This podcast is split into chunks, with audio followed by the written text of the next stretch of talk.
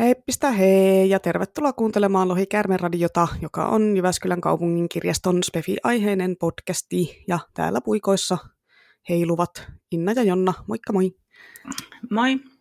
Eli tänään puhumme kaikenlaisista taikamiekoista, sun muista legendaar- legendaarisista aseista, taisteluista ja sodista ja muista mähinöistä, mitkä on aika lailla fantasiakirjallisuuden peruskuvastoa.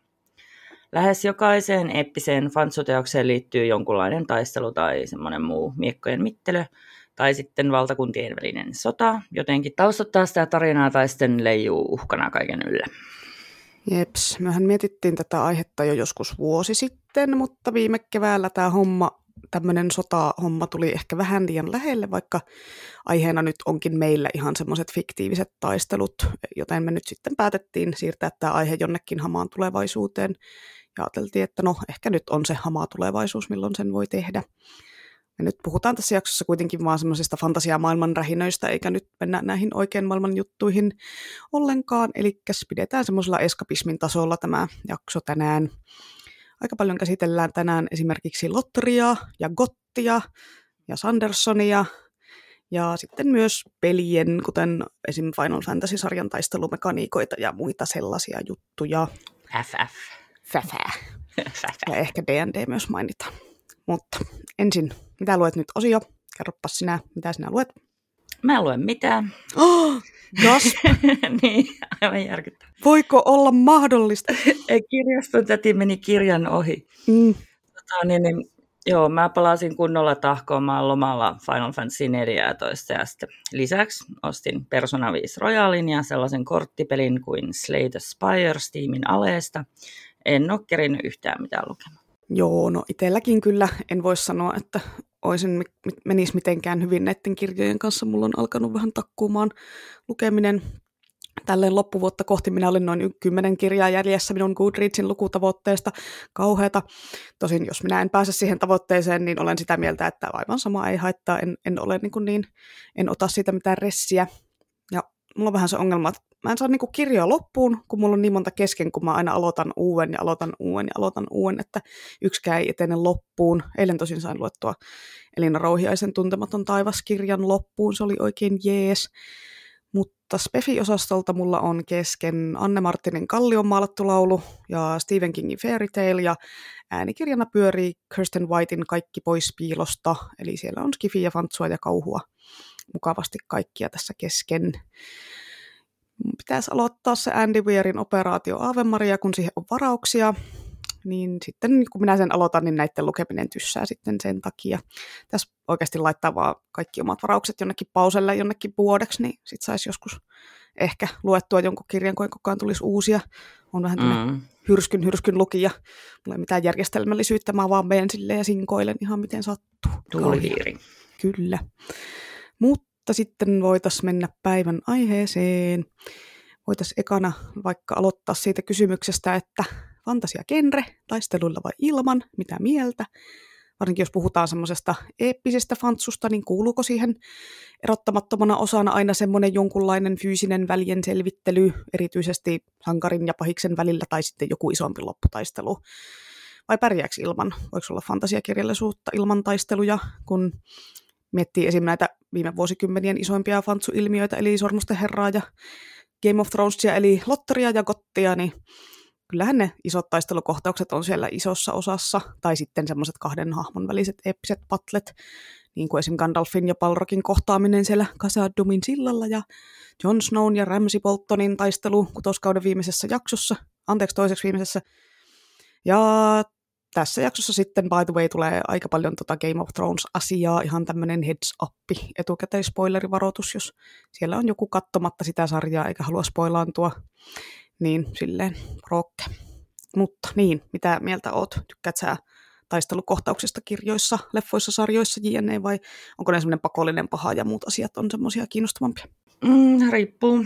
Että siis no periaatteessa konflikti siellä sarjan lopussa on ihan jees ratkaista – ja kai se aika suuressa osassa fantasia on välttämätöntä, että se hyvä voittaa. Varsinkin kun se paha on yleensä sellainen tuhoisa, kaiken nielevä voima tai silmä. Ja tota, niin, vaikka aika monesti kyllä puhutaan, että hyvän ja pahan pitäisi pysyä tasapainossa, että mä mietin, että onko mulla nyt ihan aasialaispainotteinen kulttuurivinkkeli tässä, että kuuluuko tuohon länsimäiseen kulttuuriin, että sen hyvän on ylivoimaisesti voitettava. Että ei kai tämä niin mustavalkoista ole enää, mä, mä, mä muista. Paitsi tietty jossain lastenkirjoissa ehkä somessa. No siis joo, todellakin. Siis ei hyvyyden pitää voittaa ja kaiken pahuuden pitää kukistua ja sitä ei enää ole maailmassa. Kukaan ei ole enää pahaa ja kaikki elää onnellisena elämänsä loppuun asti. Ei mitään tämmöistä tasapainohömppää kauheata. Mutta joo, siis kyllähän nyt fantasiakirjallisuudessa aika paljon on sitä, että se konflikti on joku asia, minkä voi ratkaista joko kaksin tai sitten jonkun isomman joukon taistelulla. Niin, ja sitten, niin kuin, että onko sen ratkaisun pakko olla fyysinen taistelu, että mun mielestä se nyt ei ole mitenkään pakollista. Että jos puhutaan perusfantasiasta, niin niissä mä ainakin tosiaan preferoin tuon suurten sotakohtausten sijaan vaikka eeppisiä kaksintaisteluja tai sitten jotain ovelaa kompromissia. Muutenkin mun mielestä on vaan oikein ja kohtuullista, että kaksi tyyppiä painii, kuin että miljoonat hordet kärsii ja kuolee muiden takia. Että sitten jos pitää olla niitä isoja taistelukohtauksia, niin niihin olisi hyvä olla joku uniikki perspektiivi, että jaksaa kiinnostaa. Esim. Game of Thronesissa oli tosi hyvin otettu poviksi, eli näkökulmaksi noihin suurimpiin taisteluihin, vaikka Caitlyn Stark. Että saatiin ihan sellaista asiallista äidin näkökulmaa sotimiseen, niin kuin kuinka harvinaista tuollainen on. Tai sitten, että miltä tuntuu rynniä pellossa panssarit päällä kääpiön vinkkelistä. Mä arvostin ihan kympillä näitä ratkaisuja. Mm, joo, esim. Game of Thronesissahan esim. just se taistelu, missä se Jamie jäi niiden Starkien vangiksi, niin se oli semmoinen, mitä ei edes kuvailtu, että sit se, ei, niinku, mm. se tapahtui off-screen, koska se Rob ei ollut povihahmo. Ja sitten siinä kerrottiin niinku sen kätin näkökulmasta niitä taistelun jälkimaininkeja sekä kirjassa että TV-sarjassa. TV-sarjassahan se skipattiin myös, että ei sitä niinku näytetty muuta kuin se, sitten, kun se Jamie jäi vangiksi. Ai, oliko se niin? Joo, okay. tämä oli mun mielestä sille ihan virkistävää tämmöinen kerrontatyylinen valinta, vaikka tietenkin jos aina kaikki ne jännät jutut ja taistelut tapahtuu siellä offscreenissä ja niistä sitten kerrotaan jälkeenpäin, niin ei se oikein toimi, mutta tuossa oli vähän pakko, kun ei ollut ketään povihahmoa siellä mukana siellä mähinöissä ja sitten olisi ollut vähän outoa, jos olisi sitä Robbista tehty povihahmo vaan sen takia, vaan sen yhden luvun ajaksi, että nähdään se taistelu ja sitten, tai sitten se ei enää ole. Mm. Niin olisi, niin olisi. Ja God muutenkin kiitettävästi otti esille sitä niin kuin sodan järjettömyyttä ja sitä kurjuutta, millä se näyttäytyy ihan tavallisille ihmisille ja talonpojille, jotka pakolla revitään herrojen vehkeilyn mukaan, vaan niin kuin oikeastaan kitumaan ja heittämään henkensä. Joo, se oli semmoista hyvää grimdark-menoa, ei, ei ollut semmoista eeppistä ritaarisankaruutta. Joo, ei. Sitten joo, Steven Eriksonin Tale of the Malazan sarja, niin se toi kanssa ton sotien mielettömyyden, no siis välillä liiankin vahvasti esille, mutta niissä kärsijöinä kuvattiin enimmäkseen sen tässä ammattisotilaita. Ne oli jo niin kuin vuosikymmeniä sotinut siellä. Ja siellä Malasanissa sitten tosiaan sodittiinkin koko ajan. Siellä oli niin kuin, osa on semmoista iänikuista vallotussotaa, osa paikallisia kapinoita, sitten osa on sen parin puolijumalan omaksi ilokseen masinoimaa ihmesettiä, sitten siellä mukana oli runsaasti heimosotia, ainakin muutama hullu kultti, ne kerkiää siellä nousta raivoamaan. Ja sitten väliin siellä on yhden yrmyn äijän stakkoa maailmaa vastaan. Että no siinähän se, on. Joo, siinä oli kyllä. Niin ja lisäksi avaruudesta on tippumassa jotain supereeppistä vihollista ja edelleen.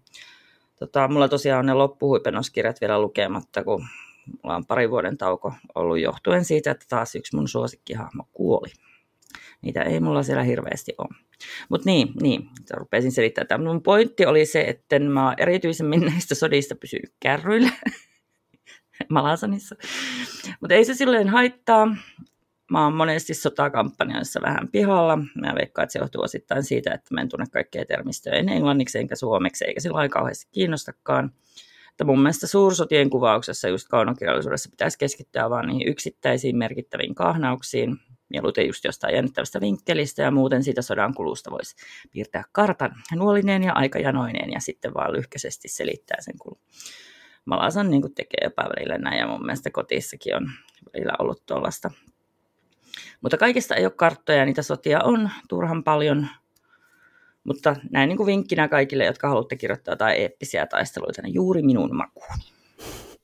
Joo, tämä on nyt hyvää vinkkiä kaikille, jotka haluaa kirjoittaa Jonnalle. Joo, mä oon tuosta Malasanista sanonutkin varmaan, että ne on taas näitä, että periaatteessa kiinnostaisi lukea, mutta silleen joku kymmenen osainen sarja, hirveän pitkiä kirjoja, öö, en mä tiedä, ehkä joskus eläkkeelle, kun on aika. Niin, ne on sellaisia tuhatsivuisia joka kirja, että... No, Jesus. Joo. En, no mä en osaa sanoa lämpenisit sä niille, kun jos kerta noin banksihaamatkin oli vähän liika meh sulle. Että tossa on tosi ärsyttävän vähän niitä varsinaisesti miellyttäviä hahmoja, vaikka ne muuten onkin huippuhyviä kirjoja. Ja niitä hahmoja on hirveä määrä. Mm, ehkä voi sitten olla tosiaan, että tämä sarja menee skippiin, koska mä yle harvemmin jaksan lukea pitkiä sarjoja, jos, jos mä en pidä niistä hahmoista. Mm, no siellä on ne muutama kiva ja sitten... Paitsi, että just sanoit, että joku niistä kuoli. niin, niin, niin. En tiedä kuka, niille, mutta... niille ei ole kyllä plot armoria kellään, siltä No no vähän niin. tuntuu. Joo, sitten vaan tota, pikkasen vähemmän magnum opus oli tämä kiinalainen sairaan pitkä verkkoromaani Grandmaster of Demonic Cultivation, jonka mä silloin aloitin siitä tehdyllä sarjakuvalla ja sitten mä jatkoin Netflix-sarjaa, joka meni ihan eri järjestyksessä ja sitten siitä suivaantuneena mä luin koko romaanin verkosta kahden vuorokauden aikana. Nukuin kerran välissä. Mä joskus aiemmin kerroin, että siinä oli tosi vaikea pysyä perässä jo sen niin kuin nimikielimuurinkin vuoksi, että kaikilla oli vähintään se kaksi tai kolme eri nimeä, mutta sitten niitä oli myös niitä keskenään kilpailevia tai sotivia kultivaattoreita oli hirveä määrä ja kaikki oli eri lahkoissa, eri nimisissä lahkoissa. No lopulta kun mä luin sen ja katsoin monelta eri kantilta, niin sain, sain selkoa jopa kai niistä kaikista kieroiluista. En ole sata varma. ja siinä sitten kanssa tapahtui hirveä määrä asioita eri aikakausina. Että oikeastaan mun on tosi vaikea mahduttaa niitä mielessä yhteen kirjaan. Ja ei ne painettuna mahukkaan, että olisiko niitä joku viisosaa. Verkkoromainessa niin on tosi jälleen tämä yksi huono puoli, ettei ne jäsenny samalla tavalla kuin painetut kirjat tai kirjasarjat. Siinä on niin se yksi kirja ja sitten tässä oli nyt tämä, tämä näin ja sitten tässä tämä näin. Että, mutta näin. Mut niin, että mä pidän juonittelusta ja valtataisteluista kyllä tosi paljon, mutta tota, niistäkin pitäisi olla välillä karttoja. Että sellaisilla nuolilla, että toi inhoa, tota, mutta on salaliitossa ton kanssa.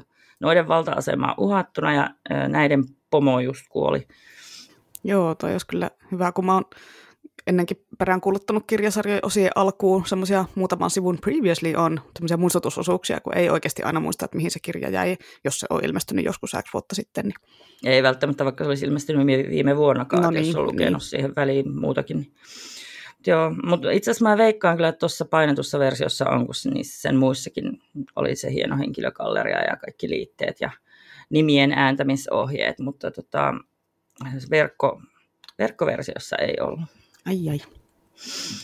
Joo, eniten mä kyllä varmaan tykkään kunnon kaksintaisteluista. Ja mielellään sillä tietty vähän jännemmistä kuin vaikka että kaksi miekkamiestä ähkii jossain tantereella.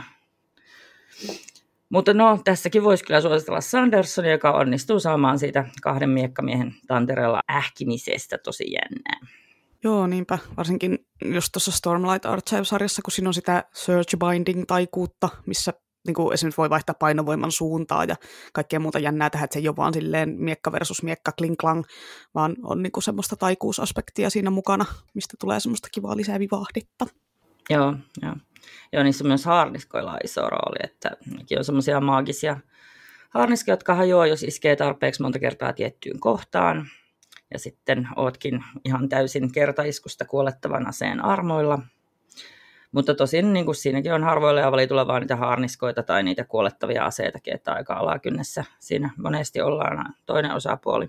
Mä mietin aina niitä lukiessa, että miten hienolta nämä näyttäisi kuvattuna nämä kohtaukset. Mm, joo, melkein itse toivoisin, että siitä Stormlight Archivesta tehtäisiin semmoinen animetyylinen joku tätä sarja, niin saisi ne hienot harniskataistelut semmoisina eeppisinä mekha-mättöinä mukaan, koska jotenkin mä näen ne semmoisena, kun mä luen sitä, että tulee semmoinen mekha-fiilis niistä Mhm. harniskoista, vaikka ei ne olekaan semmoisia talon kokoisia ne harniskat, mutta silti. Joo, ja no ylipäätään siis sehän kirjoittaa todella hienosti sinne visuaal. Siis Mm. tulee ihan mieleen, niin kun katsoisi leffaa, kun se kirjoittaa, että tällä tavalla kyllä pitää tehdä taistelukohtaukset. Mm. Joo. Mun noista jo kuvatuista dueleista, niin tota, Buffy versus Faith, se on mun ikisuosikki. Jo ihan pelkästään sen taustatarinan ja jännitteen kautta, mutta sitten muutenkin. Että en, en sano, että parhaat kaksintaistelut tehdään nahkahousuissa, mutta no, parhaat kaksintaistelut tehdään nahkahousuissa. Joo, minä allekirjoitan tämän myös ja ehdottomasti pitää olla toisella näistä taistelijoista punaiset nahkahousut. Joo, joo, se selkeyttää sitä toimintaa ihan erinomaisesti. Kyllä.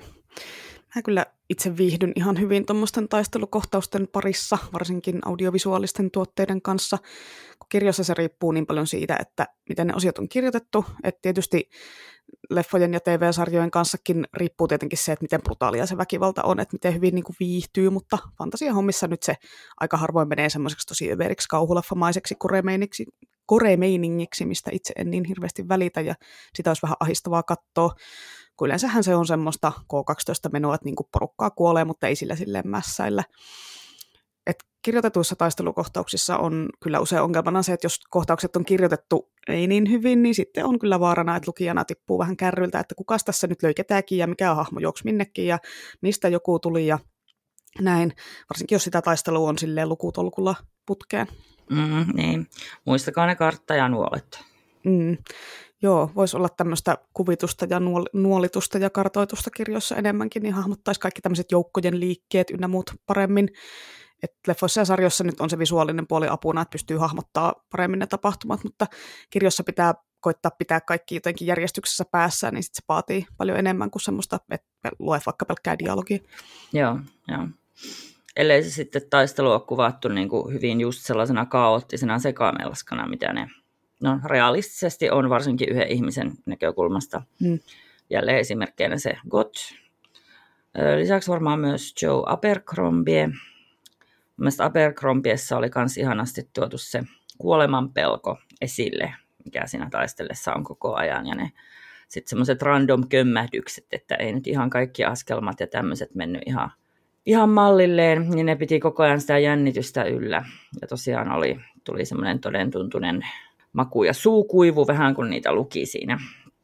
Että kai harvemmin varmaan oikeassa elämässä niin kuin heitellään niitä nasevia vanlainereita kesken miekkamatsin tai tehdään jotain turhia ruusun heittämisliikkeitä tai sitten saatikka, että pidetään niitä monologeja.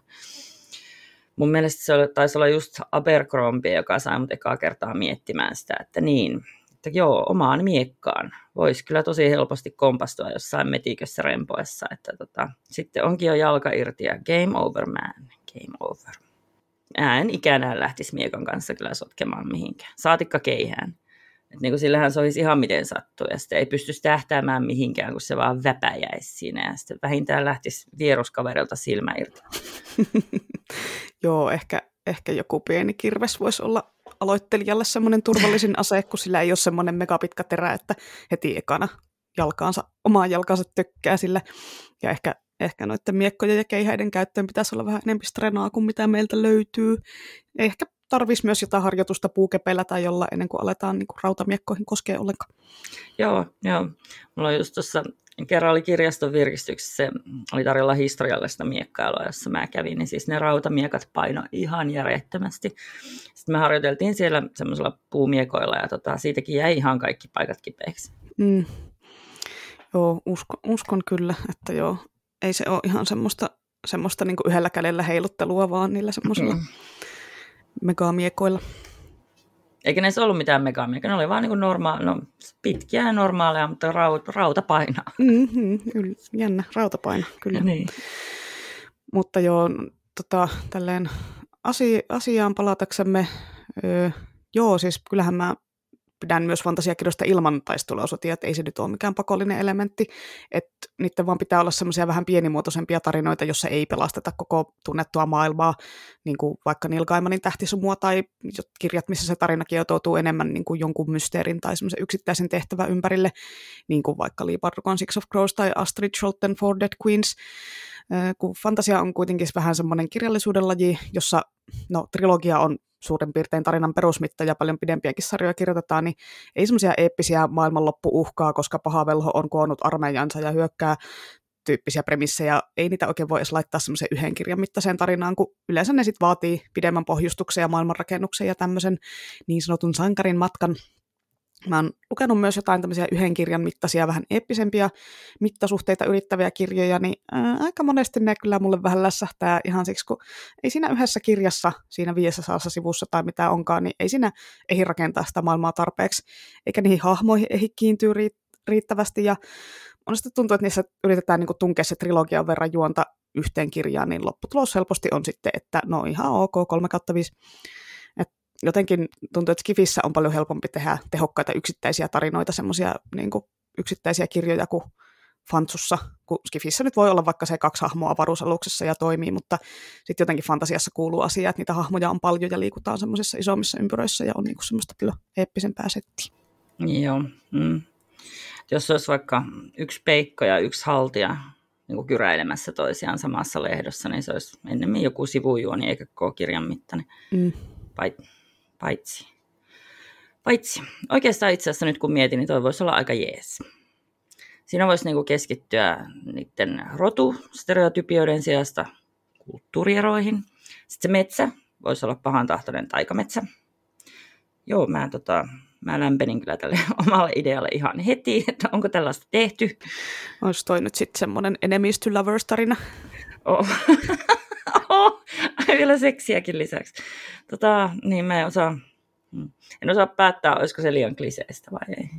Niin, no voihan sitä aina tehdä semmoisen Eddings-tyylisen saippuasarjan ratkaisu, että kun tosi toiminta alkaa, niin kamera siirtyy kuvaamaan sieltä ikkunasta ulos. Metsästä ulos. Tota, mutta ei, ei tuossa olisi mitään järkeä.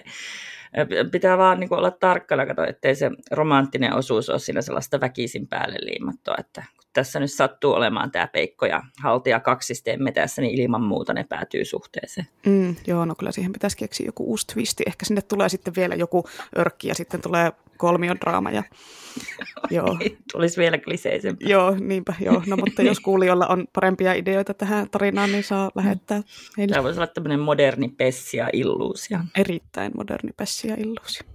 Joo, tuli noista mieleen, että Pratchettillähän on monesti ihan kirja, yhden kirjan mittaisia sellaisia Maailmanloppu, eeppis, no eihän nyt tietenkään kaikki ole, mutta kyllä niissä monessa vähän jonkinnäköinen maailmanloppu häämättä ja saa, se, saa sen aika hyvin siinä yhdessä kirjassa ratkaistua, että se on kyllä hieno tyyppi. Mutta joo, eteenpäin. Öö, mä koitin miettiä tässä fantasiakirjaa, missä ei ole taisteluita tuli mieleen McCaffreyn Pernin lohikärmesarjassa, että siinä ne niin kuin ei keskenään taistellut, että ne taisteli ulkopuolta tulevaa uhkaa vastaan. Siis ihan kirjaimellisesti taivaalta tippu töhkää, joka olisi tuhonnut koko planeetan ja sitten ne taisteli sitä vastaan. Ja Pratchettillä on tosiaan fyysisiä kärhämöintiä, mutta monesti se on enempi sellaista niin kuin ehkä tahtojen taistelua tai oveluutta, varsinkin niissä noita kirjoissa sellaista mun mielestä paljon mielenkiintoisempia ja paljon hermoja raastavempia. Ja tähän väliin sitten pitää kyllä heittää tämä Mustatorni kolmonen ja sitten se hirveä arvuuttelija juna Blaine. Mun mielestä se oli ihan siis kauhean junamatka ikinä. Hullun tappajajunan sisuksissa, joka kyselee jotain ikivanhoja arvotuksia. Siis mä olin lukijana ihan kylmässä hiessä koko ajan. Joo, ja sitten kun sehän vielä jää siihen cliffhangeriin siinä kolmoskirjan lopussa, että se tilanne ei ratkee. Ja sitten siinähän meni tyyli vuosikausia, että tuli se seuraava osa. Et onneksi itse luin ne mustat tornit silleen, että mun ei tarvinnut ootella, kun se kutos- ja seiskakirjojen välissä se suomennos. Et esim. siinähän jäi niin nelos- ja vitoskirjojen väliin jäi kuusi vuotta taukoa, se olisi ollut vähän liikaa. Mm-hmm. Ja katoin silleen, niin kuusi vuotta meni myös siinä kolmos- ja neloskirjan välissä. Et silleen kun se neloskirja on sitä pelkkää Rolandin nuoruuden takaumaa, niin siinä on semmoinen kiva 12 vuoden tauko, että se päätarina edes eteeni siitä niin kuin kolmoskirjan lopusta vitoskirjan alkuun. Silleen huhhuh, onneksi, onneksi luin ne vasta Joo. myöhemmin. Joo, siis näin kävi. Että siis mä, mä oikeasti autuasti kerkesin unohtaa koko cliffhangerikin siinä 12 vuodessa. Mm, kyllähän se aika äkkiä sitten ratkesi siinä neloskirjan alussa se cliffhangeri, mutta silti. Ai neloskirjan alussa, kun se ratkesi? Niin, kolmoskirjan lopussahan se oli. Mutta se kuitenkin ratkesi siinä neloskirjan alussa, vaikka se oli sitä Joo. Rolandin Joo, siis siinä ensin, ensin ne ratkaisi sen ja sitten ne meni sinne puhumaan, kertomaan sen tarinan. Okei, okay, no hyvä joo. No sitten no kuusi vuotta kuitenkin oottelin sitä, sen mä muistan. Ja siis mun mielestä se neloskirja oli ihan järjettömän hyvä kanssa, mm. vaikka se olikin se Rolandin takauma. Mutta, mm, joo. joo.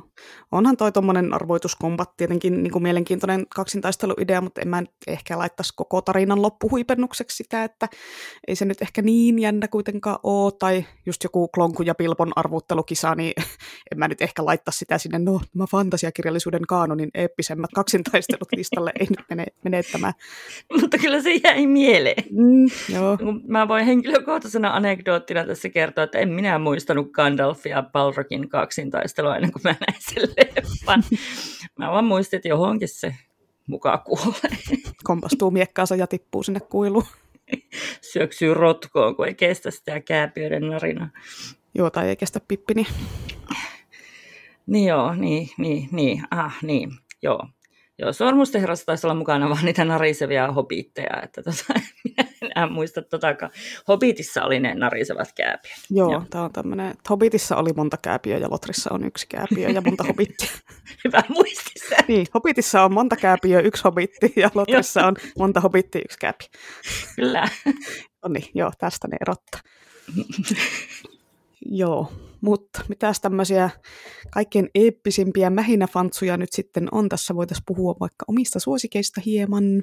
Joo, joo mä no, kerkesin jo mainita tuossa heti pikaa pikaa sen Tale of the Malasanin ja sitten sen Brandon Sandersonin. Ne on mulle ollut varmaan eeppisimpiä tässä. Joo, no itse on tullut luettua aika paljon fantsua, niin sitten tätä miettiessä niin joutui oikein niin Goodreadsia selaamaan, että no mitä siellä nyt oli ja sieltähän nousi esimerkiksi just se Joe Abercrombien, Abercrombien, miten se nyt lausutaankaan, semmoinen sarja kuin Shattered Sea, eli Särkynyt meritrilogia, johon mä tykästyin aivan hulluna joskus muutama vuosi sitten. Mä kuuntelin sen silloin äänikirjana ja siitä kyllä tietää, että ne kirjan taistelukohtaukset on kirjoitettu hyvin, kun sä pysyt koko ajan kärryillä, että sä kuuntelet sitä enkuksia koko ajan oot silleen, että no niin, toi meni tonne ja toi joksi tonne ja toi tuli tuolta ja se löi miekalla. Et se on se on myös hieno trilogia siitä, että siinä periaatteessa kerrotaan niin kuin yksi tarina siinä koko kolmen kirjan aikana, mutta jokaisen sarjan osan niin povihahmo on eri tyyppi, mutta sitten ne kuitenkin loppujen lopuksi liittyy toisiinsa. Et se eka osa, Alpha King, vain puoliksi kuningas, oli jo ihan superhyvä. Siinä oli semmoista valtaistuinpelin juonittelua ja altavastaaja tyyppinen päähenkilö. Mutta vielä parempi oli toka osa Half the World, eli halkipuolen maailman, jossa on päähenkilönä semmoinen Thorn-niminen nuori naissoturi, Tämä kyseinen Mimmihän vahingossa sitten kirjan alussa mekkalureeneessa tappaa vastustajansa ja rangaistuksena siitä joutuu passitetuksi mukaan semmoiseen seikkailuporukkaan, joka lähtee suorittamaan vaarallista ja eeppistä tehtävää, niin kuin kunnon fantasiakirjassa ikään ihanaa. Ja sitten siinä oli paljon vauhtia ja vaarallisia taistelutilanteita ja värikkäitä ja mielenkiintoisia hahmoja. Pitäisi melkein lukea tämäkin sarja uudestaan, kun näköjään mä oon lukenut tämän viisi vuotta sitten, niin en kyllä taas muista paljon mitään mutta mä olin kirjoittanut mun Goodreads-arvioon, että lopputaistelun kohdilla mä oon vaan pidätellyt henkeä ja mennyt ajaa bussipysäkistä ohi, kun on ollut niin jännää settiä. Että se kertoo jo ihan aika hy- hyvää siitä. Mm. Se, sitten se sarjan kolmoskirja Half a War, puolikas sota, niin sitten se keskittyi taas eri hahmoihin, mutta kuitenkin tässä oli tämä sama sota, mikä lähti sieltä jo ekasta kirjasta vähän niin kuin alkamaan tuntuu, että tämä sarja on jäänyt varsinkin Suomessa jotenkin vähän paitsioon, vaikka tämä olisi just sitä, jos pidit Game of Thronesista, niin luet tämä settiä, että kannattaa kyllä Joo, niin on, niin on. kaikkien fantasien ystävien tähän tarttua. Tässä on aika hyvin tämmöisiä genren peruselementtejä, mutta sitten on kuitenkin semmoisia originelleja käänteitä ja ideoita. Ja varsinkin nuo hahmot on luotu ihan viimeisen päälle, että ne oli tosi hyviä ja tykkäsin. Siinä oli myös hauska semmoinen konsepti kuin Mother War, Mä en muista, oliko se nyt ihan semmoinen jumaluus, mitä ne palvo, vai semmoinen ihan vaan niin kuin idea, mutta niin kuin, kuitenkin niin kuin äitisota, mikä on aika jännä, kun yleensä silleen miespuoliset jumalat ja tämmöiset on niitä sodan ja taistelun jumalia, ja naiset sitten on niitä, jotka vaalii rauhaa ja rakkautta ja nynny. Mutta sitten täällä oli niin kuin vastavoima Father Peace. Et ihan mielenkiintoinen ratkaisu, itse pidin tästä. Joo, joo. Joo, mä kun puhuin Abercrombiesta, niin mä meinasin sitä ensimmäinen lakitrilogia, kun mä oon sen lukenut. Ja, tota, ja luin sitten kaikki samaan maailmaan sijoittuvat lisäosat. Kaukolaina sinne, ei niitä taida vieläkään olla täällä keskikirjastoissa. Mutta tota, mä koitin tota, vain puoliksi kuningas, mikä se oli. Särkynyt meri. No Särkynyt meri, joo. Mä luin sen eka osan ja sitten tota, se oli ihan jees. Mä en, mä en jaksanut sitten jatkaa sitä. Mä en tiedä, johtuiko se siitä, että mä luin sen suomeksi, kun mulla vähän tökkii tuo käännöskirjallisuus välillä. Ei se huono huono ollut, mutta se vaan jäi kesken se sitten sarja, että mä luin vaan se eka osa. No, mulla on se tuolla hyllyssä enkoksi, jos haluat lainaa, niin voin tuoda jonnekin. Joo, mutta siis tosiaan kuulostaa ihan samalta kuin tämä ensimmäinen lakisarja, että tämä, se kanssa yhdisti näitä ihan huipputyyppejä ja sitten just oli tämmöinen oikein eeppinen seikkailuporukka jon, jonkin, jollain tavalla itse ironisesti siellä seikkailemassa ja sitten juonittelua oli tosi ihana määrä ja Mä mun mielestä mä muistelen, että olette kehunut tämä inkvisiittori, kiduttaja, Glocktaa hahmona jossain aiemmissa jaksoissa. Jos et sä, niin sitten Tomi varmaan. Joo, mä en ole lukenut, mulla jäi se kesken se eka, eka kirja vielä. Kyllä mä sen ehkä joskus vielä luen loppuun. Aha, ai sulla meni näin päin. Joo, no. mutta kyllä ehkä Tomi on joskus aikaisemmin Gloktasta puhunut. Mä en tosiaan kyllä todellakaan muista, että milloin, milloin lie ollut, tai sitten se on ihan livenä siitä puhunut. Mutta joo, kyllä minä ehkä sen Blade Itselfin, tai siis sen ase itse joskus vielä luen suomeksi. Joo, se oli mulle kyllä tosi jees. Joo, sitten tämä on taas näitä, en muista muuta kirjasta kuin, että se oli ihan kiva tapauksia. Joskus 15 vuotta sitten luin Raymond E. Feastin Käärmesudan tarun. Siinä oli ihan pätevää taistelumenoa kanssa. Tosin mä tykkäsin kyllä eniten siitä sarjan kakkososasta kaupparuhtinaan nousu, mikä kertoo siitä, miten se toinen sarjan päähenkilö kerää itselleen omaisuuden kauppiaana. Kuulostaa ehkä vähän tylsältä, mutta se oli tosi jännä. Ja oli ne muutkin kirjat hyviä. Tosin mä, olisin, mä olen ehkä miettinyt silloin, että tämä olisi voinut olla trilogia, kun siinä oli neljä osaa, se viimeinen kirja tuntui vähän semmoiselta venytetään tarinaa, mutta oikein toimivaa perinteistä semmoista keskiaika eppisfantsusettia, niin voin kyllä silleen, silleen suositella. Joo. Ja mulla on taas sama homma, niin kuin tämän, mä sanon, että Feist. Mä en tiedä, Feist, miten Feist, Feast. Mikä se Feist. niin. Kun mä luin sen, tämä on ihana lausua, Magicianin, Magikianin, ja jonkun jatko-osan 12 plus vuotiaana. No se oli sellainen vaan ok, vähän liika puuduttava, ne oli semmoisia jättipaksuja. Mutta sitten sen rinnakkaismaailmaan sijoittuva Empire-trilogia, joka alkoi Daughter of the Empirena, niin se oli ihan huippuhyvä. Sitä ei ole jostain syystä suomennettu. Niin tota, ja aika isoksi osaksi johtuen niin kuin siitä, että siinä oli pääosassa Gasp, nainen. Huhhuh, että nainen. Joo, ihan uskomaton. Se oli ihana, kunnianhimoinen ja fiksu tyyppi. Ja sitten, mä en muista, miten alhaalta se itsensä nosti valtaan. Just sillä varmaan vähän niin kuin kaupparuhtinaan nousuna. Mutta enkä, enkä muista, millaisia taisteluita siinä oli. Kyllä niitä oli. Juonittelu oli ainakin hyvin tyydyttävästi. Kulttuuri oli ihanasti ripattu Kiinasta – mutta joo, hyvin, hyvin hatarilla muistikuvilla mennään, että näin. Mun kaveri muuten kanssa kehui noita käärmessotia joskus, mutta en ole kuitenkaan päässyt niihin asti ikinä. No sä voit lukea vaan sen kakkoskirjan, ei tarvi sitä koko quadrilogiaa vetää. Kyllä sen varmaan voisi lukea yksittäisenä tarinana, tarinana tai voitte sinä, sekä sinä että kuulijat käyttää tietysti tätä Tomin taktiikkaa ja lukea ekan kirjan juonitiivistelmä jostain Wikipediasta ja sitten vaan hypätä siihen kakkoskirjaan suoralta. Mulla on ollut tässä tämmöinen Sande Suvi tuli ilmi koko ajan, kun mä oon kuunnellut sua, että melkein nousi tukka pystyyn. Onko mä nyt jotenkin ihan liian konservatiivinen niin tällaiseen kesken kaiken tarinaa hyppelyyn? Olen aina halunnut sanoa tämän, okei okay, boomer. Hitto.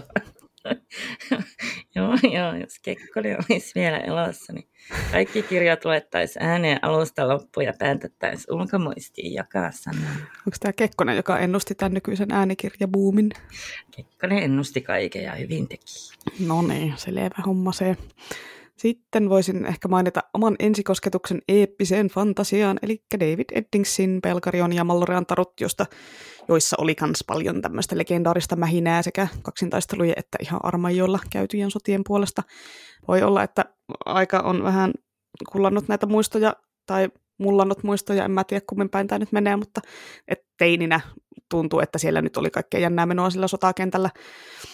Tosin siellä nyt oli kaikilla päähenkilöporukalla tietenkin semmoinen plot armor, että ties, että kukaan niistä ei voi kuolla. Että korkeintaan vähän loukkaantuu silleen, voi voi osua miekka jalkaan, no niin, kaikki hyvin sitten polkara parantaa. Vaikka ja se olisi game over man, game over. Niin, niin. Ja sitten tietenkin kaikki oli siellä niin järjettömän hyviä miekkamiehiä tai muita asetaistelutyyppejä. Huom, ja huom siis miehiä, naiset ei siellä kirjossa kyllä kelvannut muuhun kuin sotajoukkueen kokoamiseen. Mm. Ja ratsastajia ja muita tämmöisiä vastaavia hyviä olivat, niin tietenkin ne selvisi ihan kaikesta. Että en tiedä, onko tämä edes mikään hyvä esimerkki jostain hyvistä taistelusta kirjossa, mutta no. Joo, mä en, mä en muista enää mitään niistä taisteluista, ne oli vaan sellainen ihan puuro. Mä tiedän, että siellä oli joku murkojen sota, koska se oli se yhden kirjan nimi, että joo, se oli kuule Murkojen kuningas, se kirjan nimi, se on se Mallorean tarun kakkososa. Tosin siellä sodittiin niitä pahismurkoja vastaan, ja siis siitähän tietää, että ne oli pahiksia, kun ne oli kaikki epämiellyttävän näköisiä, kun Eddingsin kirjassa tunnisti aina pahikset siitä, että ne on epämiellyttävän näköisiä, ne oli kauniita. Okei, okay, mä en muista, että ne oli epämiellyttäviä, mutta mä en muista enää ihme yksityiskohtana, että niiden silmät oli neljänmuotoiset, ja se oli tosi what the fuck. Mulla on ihan absurdin valikoiva muisti. Mm, ei kun ne oli, mun mielestä sanoit, että jotenkin on kulmikkaat ne silmät, tai No joo, ei joo siis, kulmikkaat. Joo. ei, Mm. ei nyt siis mietitty, että niin kuin pupilli on neliö, vaan silleen, että just tämmöistä perinteistä menneisyyden fantasiarasismia, että on vähän tummempi iho ja ei länkkärimaalla sen muotoiset silmät, niin sitten ollaan pahiksia. Joo, joo, no siis kulmikkaat silmät ne oli, mutta siis en mä, niin kuin, mä yritin miettiä, että minkälaiset on kulmikkaat silmät, ja siis mietin sitä ihan silmien muotoja. Niin kuin, mun mielestä olisi pitänyt kyllä piirtää kuvaa näistä ihmesilmistä, että mua häiritsee näköjään 30 vuoden jälkeenkin tämähän. Mm. Joo, no ne on kyllä vähän semmoisia kirjoja, että mä en tiedä, pystyisikö enää lukemaan, vaikka Ei varmaan. kaikki kymmenen kirjaa mulla tuossa omassa hyllyssä töröttää.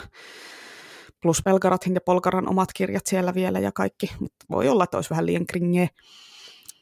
Mutta onneksi on sentään Ysärifantsua, joka on kestänyt aikaa, nimittäin Robin Hobbin näkijän taru. Siinähän kanssa taisteltiin jonkun verran, vaikka siinä se punalaivojen sota olikin enemmän niin kuin siellä taustalla semmoinen vaikutin, eikä niinkään se päähenkilön, eli Fitzin tarinansa semmoinen main focus. Mutta toisin kuin just noissa Eddingsin kirjoissa, mitkä oli enemmän semmoisia ritaarillisen eeppisen hohtoisia sankaritarinoita, niin näkijän tarussa oli enemmän sitä sodan ja taistelun kauheuden ja julmuuden kuvailua, ja ne taistelukohtaukset oli aina vähän ahdistavia lukea, eikä semmoisia, oo jännää, tapellaan. Vaikka tietenkin Fitzillä näkökulmakertojana on se plot armor eri, lukija tietää, että ei se nyt voi kuolla tässä, niin oli se paljon raastavampaa ja jännempää luettavaa, kun Fitz kuitenkin kuvailee siinä, miten epämiellyttävää se jonkun ahjotun naaman puukottaminen oli, tai miten sillä itsellä mennessä lentää Yrjö, kun eka kerran veti jollain kirveellä kaukosaarelaissoturin kallon auki. Kun Fitz nyt silleen epätyypilliseen fantasiasankaritapaan käytti kirvestä eikä miekkaa. Oh. Näkijän tarussa aina piettiin kyllä semmoinen alavire, että ei tämä niinku ole mitään tavoiteltavaa ja hienoa ja kunniokasta tämä taisteleminen, ja Fitz suhtautui siihen aina aika silleen vastahakoisesti ja vältti sitä viimeiseen asti ja koitti muilla tavoilla hoitaa ne asiat kuin tappelemalla.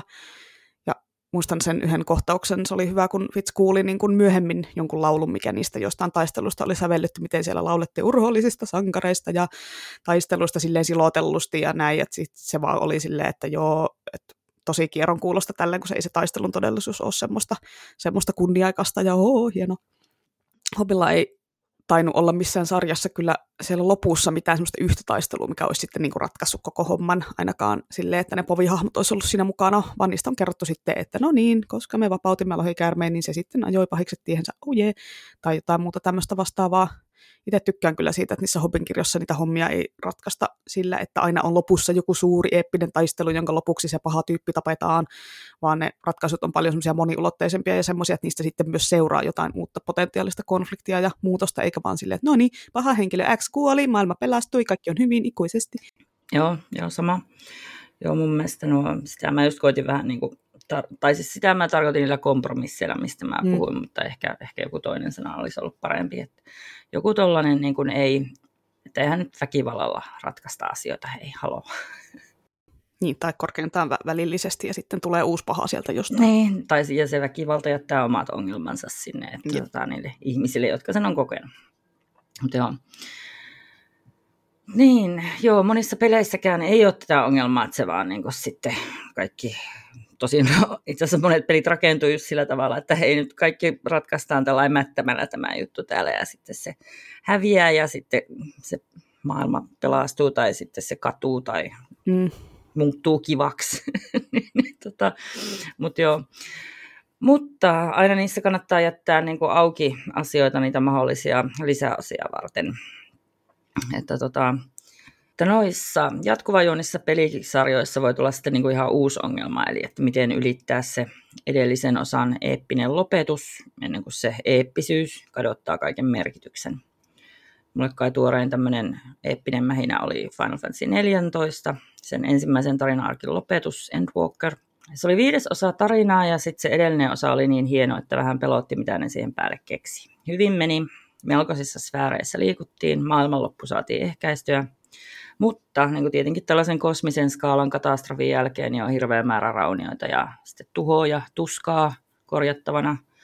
Sitten oikeastaan ne vanhat ei-kosmiset ristiriidat on varsinaisesti vähän niin kuin ratkaisematta vielä. Uusia mysteereitä tulee heti, sitten on sitten niitä vanhoja ulottuvuuksia ja uusia ulottuvuuksia tutkittavana. Ja sitten maailmankartastakin on puolet kirjaimellisesti vielä usvan peitossa. Mutta joo, mutta mun mielestä on, että on se niin tarina-arkki, ja sitten tota, joka loppuu, niin sitten on mun mielestä hyvä, että se uuden tarinan, tar- tarina-arki voi aloittaa pienemmällä tohinalla. Että Ja sitten ehkä se toinen eeppinen loppuhuipennus on vasta sitten vielä lisäosaan päässä. Vähän niin kuin tuolla hoppilla, kun hypätään niin kuin seuraavassa trilogiassa tai sitä seuraavassa. Mä en muista, miten ne menee, kun mä lukenut niitä, mutta tota, niin, niin hypätään kokonaan eri mantereille ja eri möllien pariin ja sitten voi rauhassa aloitella siinä ja tutustua niihin ja sitten taas, taas pistää tohinaksi loppuvaiheessa. Mm. Joo, tota, joo, se oli tosi hyvä se Endworker, mutta eniten mua tuossa FFssä, Final Fantasyssä huolettaa, että miten ne saa noille hahmoluokille, eli jobeille, uusia skillejä mahtumaan niihin nappuloihin. Et mulla on niin pleikkaohjaajan käytössä ja kahdeksalla nappulalla saa helposti käsille semmoinen 16 skilliä. Mutta ne on melkein kaikilla jopeilla täynnä, kun mennään tähän 90-levelille.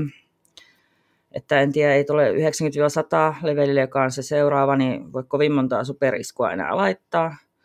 Mä nyt ehkä tässä selvennän, että tota, pelien hahmoluokilla tai klasseilla yleensä tarkoitetaan sitä, millä aseella ja tyylillä taistelet että ootko jättimiekalla huitova mustaritari, taikka tikareita heittävä ninja, tai vaikka loitsukirjasta parantavia taikoja mumiseva maagi.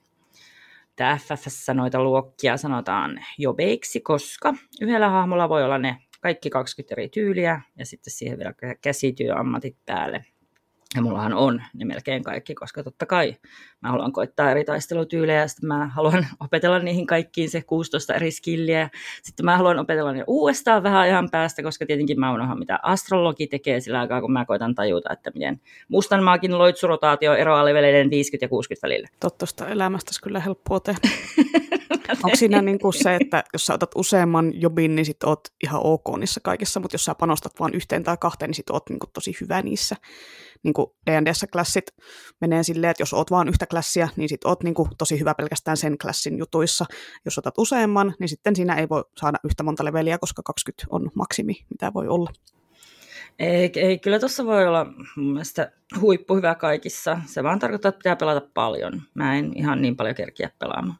Rajallista on ne omat, no myös omat kyvyt, mutta myös se peliaika en mä tiedä, onko kukaan tunnustanut olevansa huippuhyvää kaikilla, että tota, kai ihmisillä väistämättä ne mieltymykset vaikuttaa siihen, että millä pelaa enempi. Itse mä oon täysin keskivertoa, mutta parhaimmilla, ja niitä on niin kuin kaksi kahdestakymmenestä. Hmm, no, D&Dssä ei auta vaikka kuinka paljon pelaiset, ne levelit loppuu siihen 20 ja piste, joka on sinänsä ihan hyvä juttu, koska ne level 20 hahmot on niin kuin basically gods, että ei niin kuin olisi mitään järkeä mennä siitä ees yli. Jaa. Eikö, se, eikö se teidän pelijohtaja keksittele mitään tulhuja tai galaktuksia sinne mätettäväksi? Kyllähän sitä keksii vaikka mitä, mutta kun se peli on suunniteltu silleen, että se level 20 on maksimi ja sen jälkeen ei niinku kyvyt kehity enää, että sä et saa enää mitään niinku lisää. Mm, mm. Mutta no, me nyt on pelattu meidän pääkamppista yli kolme vuotta ja me ollaan nyt level 14 just saatiin, että se maksimilevelin saavuttaminen ei ole kyllä semmoinen easy, nopea homma, jos sieltä ykkösestä aloittaa. Joo, joo. Joo, tuossa saa siis onneksi yhdessä iltapäivässä ekspattua ne ekaat 16 leveliä ja sitten voi tahkota niitä dunkkuja. No että 50 niin. leveliksi pääsee tosi nopsa. Joo, eniten tota vaivaa siinä on niissä jopeihin liittyvissä questeissä, mistä saa ne vaadittavat lisäskillit. Ne on, ne on vähän aikaa vievempiä välillä, mutta niin.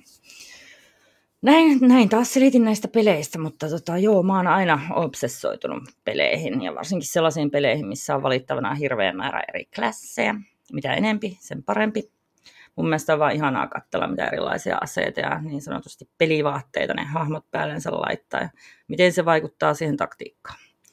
Että noihin perusluokkiin mä oon tietty kyllästynyt, että mitä kummallisempi, sen parempi.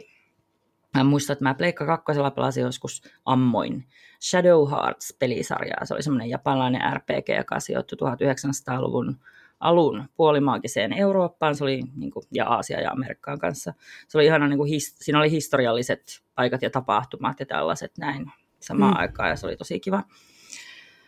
Siinä oli myös ihania aseratkaisuja niille matkakumppaneille, että tota, oli Gepetto, jolla oli ohjaltavia marionetteja. Sitten se yksi repi aseekseen vaikka puhelinkopia ja rupesi viuhtomaan sillä. Oliko se joku doktor? ei, ei, ei, se oli joku painija. Ja. Mutta tota, ja sitten prinsessa Anastasia oli siinä, sillä oli ase, aseena Fabergeen koristen munia. Ne teki ties mitä jännää. Se oli kivoja ja sitten yhdellä oli viuhkoja. Ja sillä viuhkoilla se levitti ilmaan aromaterapeuttisia tai hämmentäviä tuoksuja. Ja tuon viimeisen mä ehdottomasti haluan hahmoluokkien kaanoni, että pois. Mun puolesta voi pois jättää kaikki iäikuiset paladiinit ja valkoiset maagit, että minä haluan aromaterapeutin. Mielellään myös nukkemestarin ja erilaisia munia. Ah, sä niin, että jaksaisi pelata D&Dtä, kun siinä on liian vähän klässejä, varsinkin kun ei voi yhdelle hahmolle ottaa niitä klässejä ihan mm. miten sattuu. Tai no siis temaattisesti voi, jos vaan statsit riittää, mutta kyllä aika monen clusterfuck tulee siitä hahmosta, että se ei ole niin hyvä missään. Eikä semmoisella nyt jaksa kauaa pelata, mikä ei ole hyvä missään. Joo, ehkä mulla iskisi joku Class ADHD heti. Että... No en mä tiedä, kai sillä niin kuin, sit kun jaksaisi pelata enemmänkin niin ja kehittyisi paremmaksi, niin tota, veikkaa, että jaksaisi pelata. Mutta toisaalta oli hirveä himo aloittaa samanaikaisesti niin toinen kampanja eri hahmolla, joka olisi ihan erilainen. Sitten mä varmaan pelatessa sotkisin ne hahmot keskenään ja sitten loppumeksi ne kaikki hahmot menisivät niin sekaisin, että ne jouduttaisiin sulkemaan johonkin laitokseen. Onko, onko D&Dssä mielisairaaloita? Onhan siellä, jos on semmoisen sinne kirjoittanut. Ja joo, tunnistan tuon. Meilläkin on tässä neljä pitkää kamppista meneillään yhtä aikaa, plus kaikki random one-shotit ja minikampikset päälle, eli ei ole niin kuin maltettu keskittyä vaan yhteen peliin ja yhteen hahmoon. No, tänäänkin meidän itse asiassa pitäisi aloittaa yksi semmoinen minikamppis, jossa ollaan level 20, koska me mennään tappelee legendaarista Stranger Thingsistäkin tuttua Veknaa vastaan. Uh, paha, paha. Joo, eli siihen piti tehdä suorilta level 20 hahmot, että ei aloitettu ykkösestä. Hmm. Mutta joo, ollaan nyt ehkä vähän aiheen vieressä jo tässä, voitaisiin vaikka yrittää palata takaisin. ollaan, ollaan, mutta jatkan silti. Sulla oli vielä joku juttu. Joo, niin kuin se toinen peli, mitä mä tahkosin oikeastaan just hahmoluokkien takia, koska on, ne on ihania, niin oli Final Fantasy 10, semmoinen eräänlainen sivupeli, Final Fantasy 10-2 Siinä oli pelattavia hahmoja eksoottisesti niin kuin vaan kolme nuorta naista. Ne oli pop-bändikiertueella. Ja tässäkin parasta oli ne kummalliset taistelutyylit. Että niin kuin pelin kulkiessa ne hankki itselleen erilaisia dressfierejä. Mä tässä täysin spontaanisti suomennan ne pukupylpyröiksi. Tai aina kun aktivoi tällaisen pukupylpyrän, niin sieltä tulvahti jonkun taistelutyylin mestarin muistot ja asetaidot ja sitten tietenkin ilman muuta tyyliin sopiva asu, joka vielä vaihteli vähän niin kuin aina kuka pisti sen päälle, että niillä oli vähän erilaiset tyylit sille asullekin. Tämä oli niin, jotenkin tuli sellainen, että ah, tämä vetoo minun. En, ole, en mä ollut teini silloin, mutta parikymppinen, kyllä se silti vetoo kaikki tällaiset, tällaiset niin, mm. asutyylit. Mutta joo, ne kesken taistelun pystyi muuttumaan vaikka samuraista berserkkeriksi tai mustasta maagista sellaiseksi korteista ennustavaksi Lady Fortunaksi. Se oli ihanaa. Ja sitten lopussa hirveän sidequest-tahkoamisen voisiko sanoa, mä sanon SideQuest Infernon palkintona.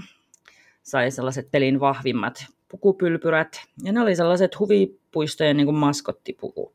Niin kuin Disney Worldissa on mikkihiiret ja muumimaailmassa muumit. Ne oli, maskotit oli tietenkin valittu FF-peleistä, oli Kaktuari ja Mogle, Yms. Niin jostain syystä, kun niihin jättiasuihin sitten ahtautui, niin teki paljon enemmän damagea ja sitten taistelun jälkianimaatiossa ne ihanasti riisun ja maskottipuvun pääosat ja sitten pyyhki hikeä, koska kuumahan siellä tuli. Oo, muuklet. Niin, kai siellä ne. oli Chocobo myös. Eikö se oli Tomber ja Mogle? Ja mun mielestä Kaktuar, hitsi kun mä en muista kuulla, mutta pakkohan se oli olla no, Kaktuar. mutta Mogle. Joo, Kaktuar ihanin. Niin. Joo, FF14 ei ihan niin kuin yllä yhtä erikoisiin noihin taistelutyyleihin vielä ainakaan. Mun lemppariluokka on se tanssi ja sitten se vetelee menemään omien rytmiensä mukaan ja sitten se viskelee kahta chakramia. Eli sellaista Xenan tyylistä lentävää terävää rengasta pitkin. Se on kiva. Ja on siellä toi punainen maagi, niin erotuksena valkoisesta ja mustasta maagista. Ja sitten se loitsujen lisäksi sivaltelee tyylikkäästi rapierilla, joka on Kai Floretti suomeksi. Tosin mä googlasin ja se sanoi, että se olisi suomeksi rapiiri. Mä en, mä en hyväksy tätä. No, floretti. niin. Sovitaan, että se on rapieri suomeksi. Tai floretti, joo. joo. Joo, se on ihan jees. Viime lisäosassa tuli uusina asettyylinä onneksi viikate ja sitten sellainen tietäjä, joka ohjailee neljää pikkusta dronea, mutta tota, en ole kerinyt kauheasti kokeilla niitä vielä. Että viuhkoja ja munia, niille olisi vielä tilausta. No ehkä niitä sitten seuraavassa osassa saadaan. Ehkä, mm. en tiedä. Ehkä, en usko. Minun Final Fantasy loppu ysiin, niin näen tiedä näistä uudemmista mitään. Joo, mutta nyt hän voisi sitten vaikka puhua siitä Game of Thronesista. Hei, siinä on liian vähän hahmoluokkia. No hei, se on low fantasy grimdarkia, ei sinne nyt oikein sovi pukupylpyrät ja tanssijat ja miet, muut tämmöiset aromaterapeutit. No on se silleen, kun siinä nyt ei niin kuin ainut taika-asia siinä on periaatteessa lohikärmet ja se Melisandran jutut, että eihän, siinä, eihän ne siinä voitsi mitään, Aa. siellä on vaan niin kuin sitä miekkaporukka. Joo, joo, joo. En mä tiedä, no joo. Fine. Että silleen laskisin sen low fantasy. Mm. Mutta siinähän oli kunnon perinteistä fantasia mähinää, jos jonkinlaista oli niitä suuria eeppisiä sotajoukkokohtauksia ja pienempiä patleja ja kaksintaisteluja oli joka lähtöön ja siinä tapeltiin laivoilla ja lohikärmeillä ja miekoilla ja vaikka millä. Ja no, kun siitä TV-sarjasta puhutaan, niin kyllähän se jaksoihin upotettu raha näkyi, varsinkin, vaikka varsinkin ne kaksi viimeistä kautta. No nehän sai aika paljon kritiikkiä siitä, että se juoni alkoi mennä vähän liian vauhilla ja alettiin vetää mutkia suoriksi ja alkoi olla kaikkea epäloogisuuksia, kuten se Danin hulluuden vähän liian nopeat käänteet ja sitten se, kun se Kenri juoksi sieltä muutamassa tunnissa jostain monen päivän matkan päästä hakemaan mm-hmm. apua sieltä, se oli niinku ihan silleen, että ei. Joo, siis täysin ansaittua kritiikkiä oli, mä petyin ihan sataprosenttisesti. Joo, mutta tota, sitähän ei voi kieltää, että se sarja näytti alusta loppuun todella hyvältä ja varsinkin niin kuin kaikki taistelut ja muut ryminät oli ohjattu ja kuvattu tosi hyvin. Mm. Ja paras esimerkki tästä on Todnak kutoskauden to- toka vikajakso, eli Battle of the Bastards, joka on aika monessa lähteessä arvioitu koko sarjan parhaaksi jaksoksi. Se sai kuusi emmyä, joka on isoin määrä, mitä yksikään TV-sarjan jakso on ikinä aiemmin saanut, ja kriitikot tykkäs ja katsojatkin tykkäs, kyllä minäkin Aha, tykkäsin. Joo. joo, siis oli se munkin mielestä hyvä jakso. Siinä oli se sodan kaoottisuus tosi hyvin esillä, mutta tota, ei se mun mielestä sarjan paras jakso. Musta tuntuu, että aina saa niinku hirveästi suitsutusta siitä, jos niihin on käytetty rahaa. Ja yleensä taistelukohtaukset ne vaatii mm. rahaa. En mä, en mä tiedä, onko se nyt sillä varsinasti No itse en osaa lonkalta mm. nimetä parasta jaksoa siitä sarjasta. No en mäkään mutta... sinällään, mutta tota, ei se nyt kyllä mun mielestä toikaan ollut. Mm. No olihan siinä niitä hyviä jaksoja vielä sen jälkeen, mutta sitten se tosiaan se alamäki alkoi siitä, ja nyt sitten seuraa sitä Game of Thrones spoileria, että jos et ole vielä kattonut ja aiot jonain päivänä katsoa, niin voit skippailla vähän eteenpäin. Tosin, jos sä nyt yhtään seuraat mitään mediaa, niin kyllähän sitä nyt on varmaan spoilantunut kaikista sarjan käänteistä ajat sitten, mutta sanottiinpahan nyt kuitenkin, että tullaan spoileria.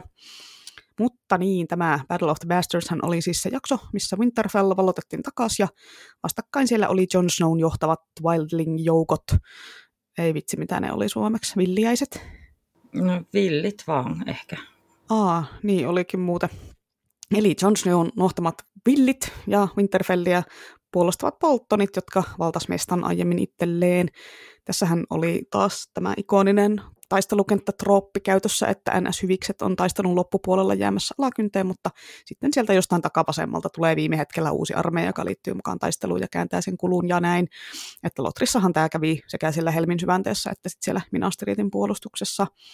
Tietenkin tämmöistä tämmöistä niin kuin tapahtumien kääntöä on käytetty tarinoissa varmaan ihan aikojen alusta asti, että ei se nyt ole kovin originelli tapa ratkaista sitä taistelun kulkua, mutta on se tietysti katsojalle erittäin miellyttävää. Ei sitä nyt varmaan käytettäisi, jos se tulisi jotenkin huonoja arvioita siitä, että eh, taas tämä klisee täällä. Mm.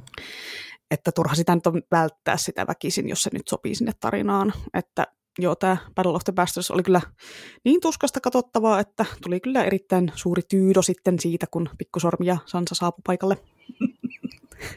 no niin. Ne saapui paikalle. Joo. joo.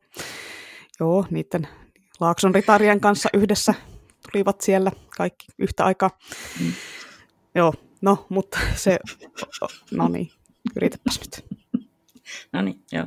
Joo, no se oltiin onnistuttu kuvaa kyllä niin brutaalisti ja ahistavasti se taistelu, varsinkin se kohta, missä se John hautautuu niiden joukkojen alle ihan täysin, tuli itselle semmoinen klaustrofobinen olo, kun katto. Ja tietysti se Rikonin kohtalo oli ihan hirveä, vaikka ei sitä tietenkään Ramsey Boltonilta oottanut vähempää. Mä oon aikaisemminkin ehkä räntänyt tästä, mutta vitsi mä rakastin sitä Ivan Reonia niin paljon Misfitsissä, se oli ihana. Niin mä olin aivan järkyttynyt, kun mä kuulin, että se tulee näyttelee Joffrin lisäksi ehkä koko sarjan vihatointa hahmoa, mutta siis todella hyvinhän se veti, että ei sitä ihanasta Simonista, siitä Handsome Sharkista näkynyt jälkeenkään siellä. Joo, joo ei. Joo, mä olin kanssa tosi yllättynyt tästä niin kuin, täydellisestä muodonmuutoksesta tuon Misfitsin ja kotiin välillä. Joo. joo. Mutta no, hyvät näyttelijät on hyviä näyttelijöitä, että ne ei ole mm. vaan se mm. yksi rooli.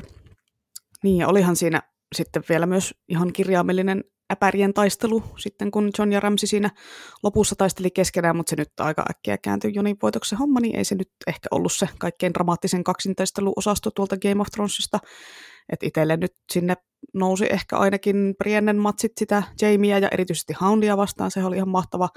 Ja sitten se Bronnin vääntö siellä Laakso-linnassa, missä se nyt sitten vaan kenkässä vastustajan pihalle sieltä lattian reijasta sille epäkunniakkaasti, ei ollut ollenkaan ritarillista touhua. Ja sitten tietysti sokerina pohjalla vanha kunnon The Mountain versus the Viper, joka oli aika moista sydämen tykyttelyä aiheuttavaa katsottavaa, vaikka kyllähän nyt tietysti kirjan lukeneena tiesi etukäteen, että mitä siinä tapahtuu, mutta silti. No siis mun mielestä se, oikeastaan se, että kun ties etukäteen, niin se lisää sitä jännitystä, että apua, milloin se tapahtuu.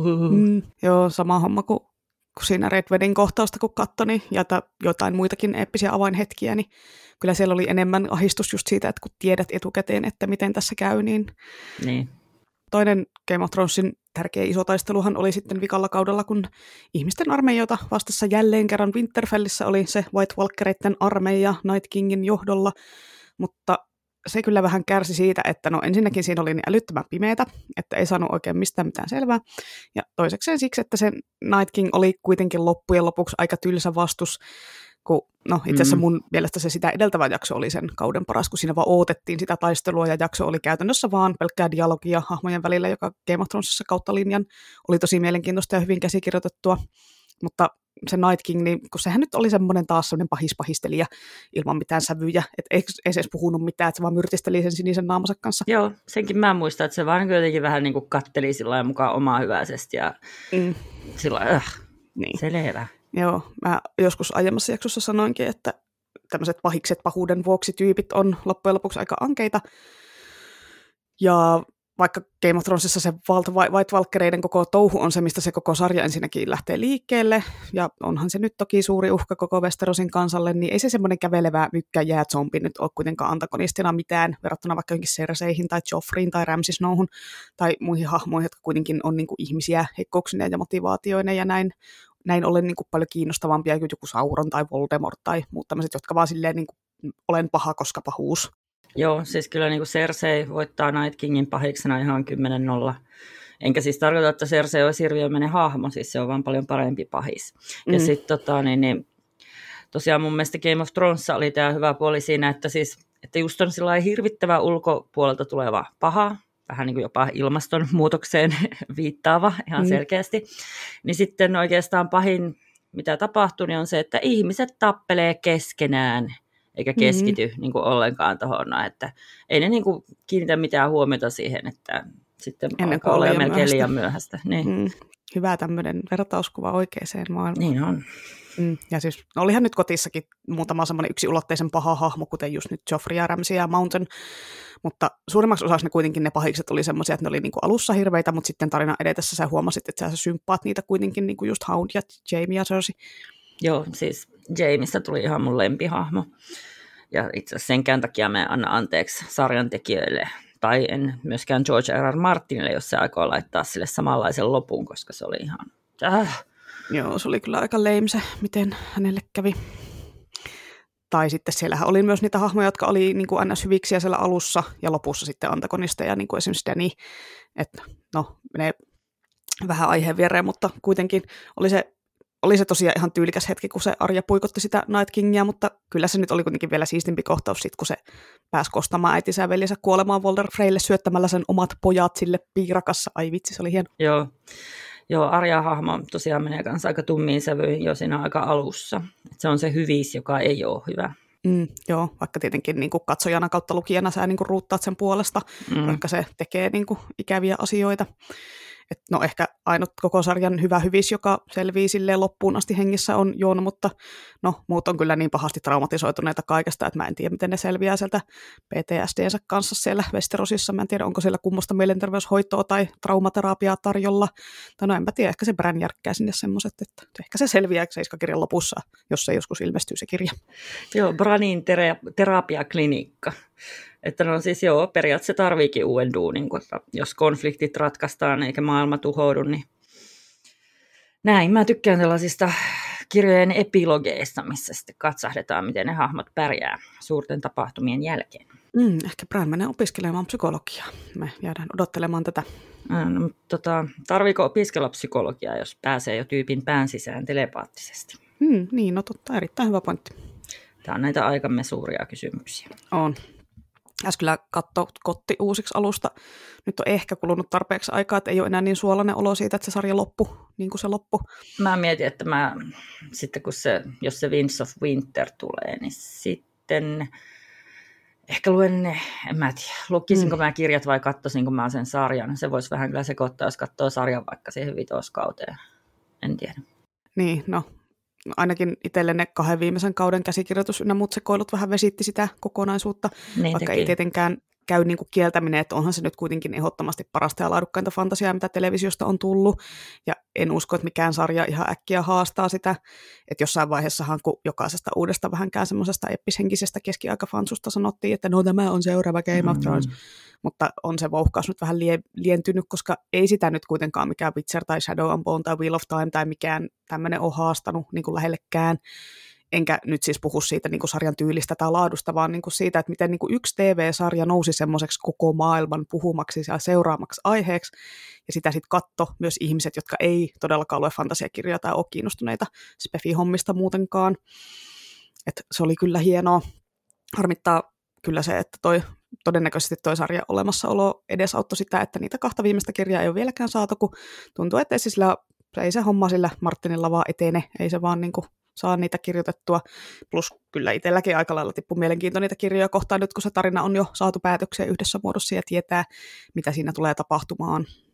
Joo, niin mä, se on varmaan yksi syy, että tota, ei jaksa tehdä kertaalleen tehtyä uudestaan, niin sitten se vähän sitä Bruno suonta blokkaa.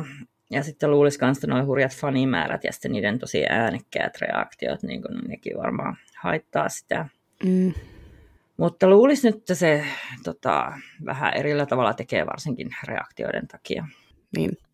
Tai siis onhan siellä kirjassa muutama aspekti, mitä sillä sarjassa ei edes nähty. Esimerkiksi Lady Stoneheart. Mä olisin halunnut nähdä sen siinä sarjassa. Mä ootin sitä koko ajan. Oli aivan disappoint, kun sitä ei tullut siihen. Joo, mulla on sama. Joo, ja sitten se juonikuvio, mihin se Dance with Dragons loppuu. Mä en nyt sitä sen enempää, mutta siinä sekin oli vähän semmoinen, että mm, niin, Joo, joo, tota, ja siis oli siinä enemmänkin. Siis siinä oli se ihan ihme sekoilu se jonkun nuoren Aegonin kanssa jossain siellä, joka ehti lohikärmeet. Niin, no se oli just. Kompastui niin ja kuoli suurin piirtein sitä. No tämä oli just tämä, minä en halunnut spoilata tästä Dance with Dragonsin lopusta. joo. joo. Joo, koska sitä Aegonia tai sitä ei ollut koko sarjassa. Niin, niin ei ollut onneksi. Mm. Eikä ollut sinistä mä oon ikuisesti pettynyt, ei ollut sinistä partaa ja tukkaa sillä, sillä Danin sillä yhdellä äijällä. Joo, totta. Niin, se oli ihan tyhmä. Mm. Mutta joo, mä olin, mä olin tosi pettynyt myös tuohon Caitlynin äippämäisyyteen siinä sarjassa. Et se oli mun mielestä niissä kirjoissa aika kolho ja fiksu. Sitten siinä sarjassa Rob varasti osaan se ideoista, niin tosi tyypillistä. Mutta joo, samalla tavalla vähän kauhulla mä otan tuon Dyyni-leffan jatko-osia kuin siinä ekassa leffassa – Jessica, sen suuren nunnasalasseuran kovin käsin kouluttama supernainen, niin se mukaan itkee ja vääntelee käsiään parinkin otteeseen. Anteeksi, mitä? Että kyllä mun mielestä katsojat saa luvan olla ihan valmiita katsomaan äitihahmoa, joka ei volise ja hyvisää jälkikasvua niin kuin joka tilanteessa. Että tällaisten takia mä en ole koskaan halunnut äidiksi. Ihan järkyttävä rooli täyttää. No mutta jos sä et hyysää ja volise, niin ethän sä välitä sun lapsesta. Ja eihän semmoinen nyt käy, koska se on epänaisellista ja epääidillistä ja kauheata. Niin, niin. On huonon äidin merkki käyttäytyä järkevästi. Kyllä. On. Mä kyllä itse ennustan, että jos se Winds of Winter joskus näkee päivävalon, niin saman tien varmaan alussa Martin tappaa nekin hahmot pois kuleksimasta, kun ei ne kuitenkaan välttämättä sovi siihen yleiseen kanoniin, mihin ihmiset on tottunut TV-sarjan juonen myötä. Mm-hmm. Eli siis mitä? Martin tyhmentää omia kirjojaan TV-sarjan mukaisesti. Siis mä oon kyllä ihan sataprosenttisesti vastaan tätä. No oon minäkin, mutta mä ennustan. Kun mm. Siinä juonessa on siinä kirjassa niin monta lankaa, että se ei saa niitä mitenkään kasaan ilman, että se niin kuin lahtaa sivuhahmoja siellä ihan niin kuin tolkuttomasti pois sotkemasta. No mä tuossa Wikiä lueskelin ja sitten tuli vasta, että se aikoo muuttaa sen Oshan hahmoa niin kirjoissa enemmän sen näyttelijän mukaiseksi. Että se mm. oli ihan kirjoissa ihan vaan me-sivuhahmo, mutta sitten tosiaan se näyttelijä sai siitä paljon irti. Mutta joo, siis suoraviivaistaa sitä tarinaa tosiaan voisi, että siis se alkoi rönsyilemään ihan mahdottomasti niissä niissä kirjoissa, mutta siis joo, en ymmärrä, miksi kukaan tappaisi pois Lady Stoneheartia ilman niin kuin kunnon syytä, vähintään veristä kaksintaistelua. No en mä nyt ennustanut, että se ei tapahtuisi ilman veristä kaksintaistelua, mutta mä kyllä veikkaan, että ei se Lady Stoneheart sinne seiskakirjaan asti elä. No siis noin mäkään ajatellut, että se hirveän pitkäikäinen hahmo olisi, että mahdottoman kärttyinen akka. No oisit varmaan itsekin, jos olisit kokenut saman kohtalon, kun se voisi olla kärsivällisyys aika vähis. No siis kieltämättä, kieltämättä. Ja joo, siis tosiaan se viides kirja jäi niin pariinkin siis ihan maailman rasittavampaan cliffhangeriin, että mun mielestä tällaiset kuuluisi kieltää, niin varsinkin noilta kirjailijoilta, kirjailijoilta, joilla kestää jatkoisaan kirjoittamassa yli puoli vuotta. No cliffhangerit kirjasarjojen osien lopussa on muutenkin jotenkin niin mennyttä maailmaa, että kyllä se tarina nyt pitää jotenkin apata, eikä vaan jättää varsinkaan ihan joka tilannetta täysin kesken, niin kuin joku TV-sarjan jakso, että to be continued. Mutta joo, niin. Ehkä nyt voisi vaikka puhua välillä jostain muustakin kuin Game of Thronesista. Vai oliko sulla vielä jotain Game of Thronesista? Äh, kyllä sä aika tyhjentävästi tässä Joo. Onneksi tulee vielä vähän lisää Game of Thrones-asiaa tuossa myöhemmin. Ei tämä vielä loppunut, mutta käydään nyt ensin nämä muut aiheet. Mutta tuleeko sulle mieleen semmoisia kirjoja tai muuta teoksia, missä on ollut huonot taistelukohtaukset? No, en, mä, en mä kai muista edes mitään huonoja. Edes, välillä en muista edes hyviä, kun menee mm. vähän sekaisin. Tai ne on sitten siis jotenkin tosi noloja. Niin kuin joku velho ja leijonan lopputaistelu Narniassa. Kovasti siinä miekotellaan ja sitten se leijona tapetaan ja sitten se tekeekin Jeesukset. Huh, huh. Tai sitten se Hobbitin ihan karmeen typerä loppu, missä vaan selitetään Siis siinä vaan selitetään, miten ne kääpiöt yksi kerrallaan kuoli kukaan missäkin taistelussa. Mä en, mä en muistanut koko loppua. Mä järkytyin, kun mä luin Hobbitin uudestaan, että jaa, tällainen oli täällä näin. Mm. Että niin, niin, joo, ei. Mutta tota, no joo, ja iso osa niin noista TV-vanhojen fanssusarjojen kamppailuista, niin ne on ihan sairaan noloja. Että isoilla miekoilla vaivalloisesti läiskitään ja sitten Xenassa mä kestin sen vaan sen takia, koska se chakram oli niin siistiä, Xena itse tietenkin. Sen sotahuuto oli kans kiva. No okei, okay, se jodolas sitäkin ihan liikaa. Joo, ei, ei, ei en, en muista. Etkö sä just sanonut, miten vaivalloista ja raskasta niillä rautamiekoilla oli läiskiä, niin se on vaan realistista, että ne on sille nyt niin kuin no, lyö on, kerran ja sitten on silleen on. ihan, että äh, nyt oota hetki taukoa, mun pitää kerätä voimia.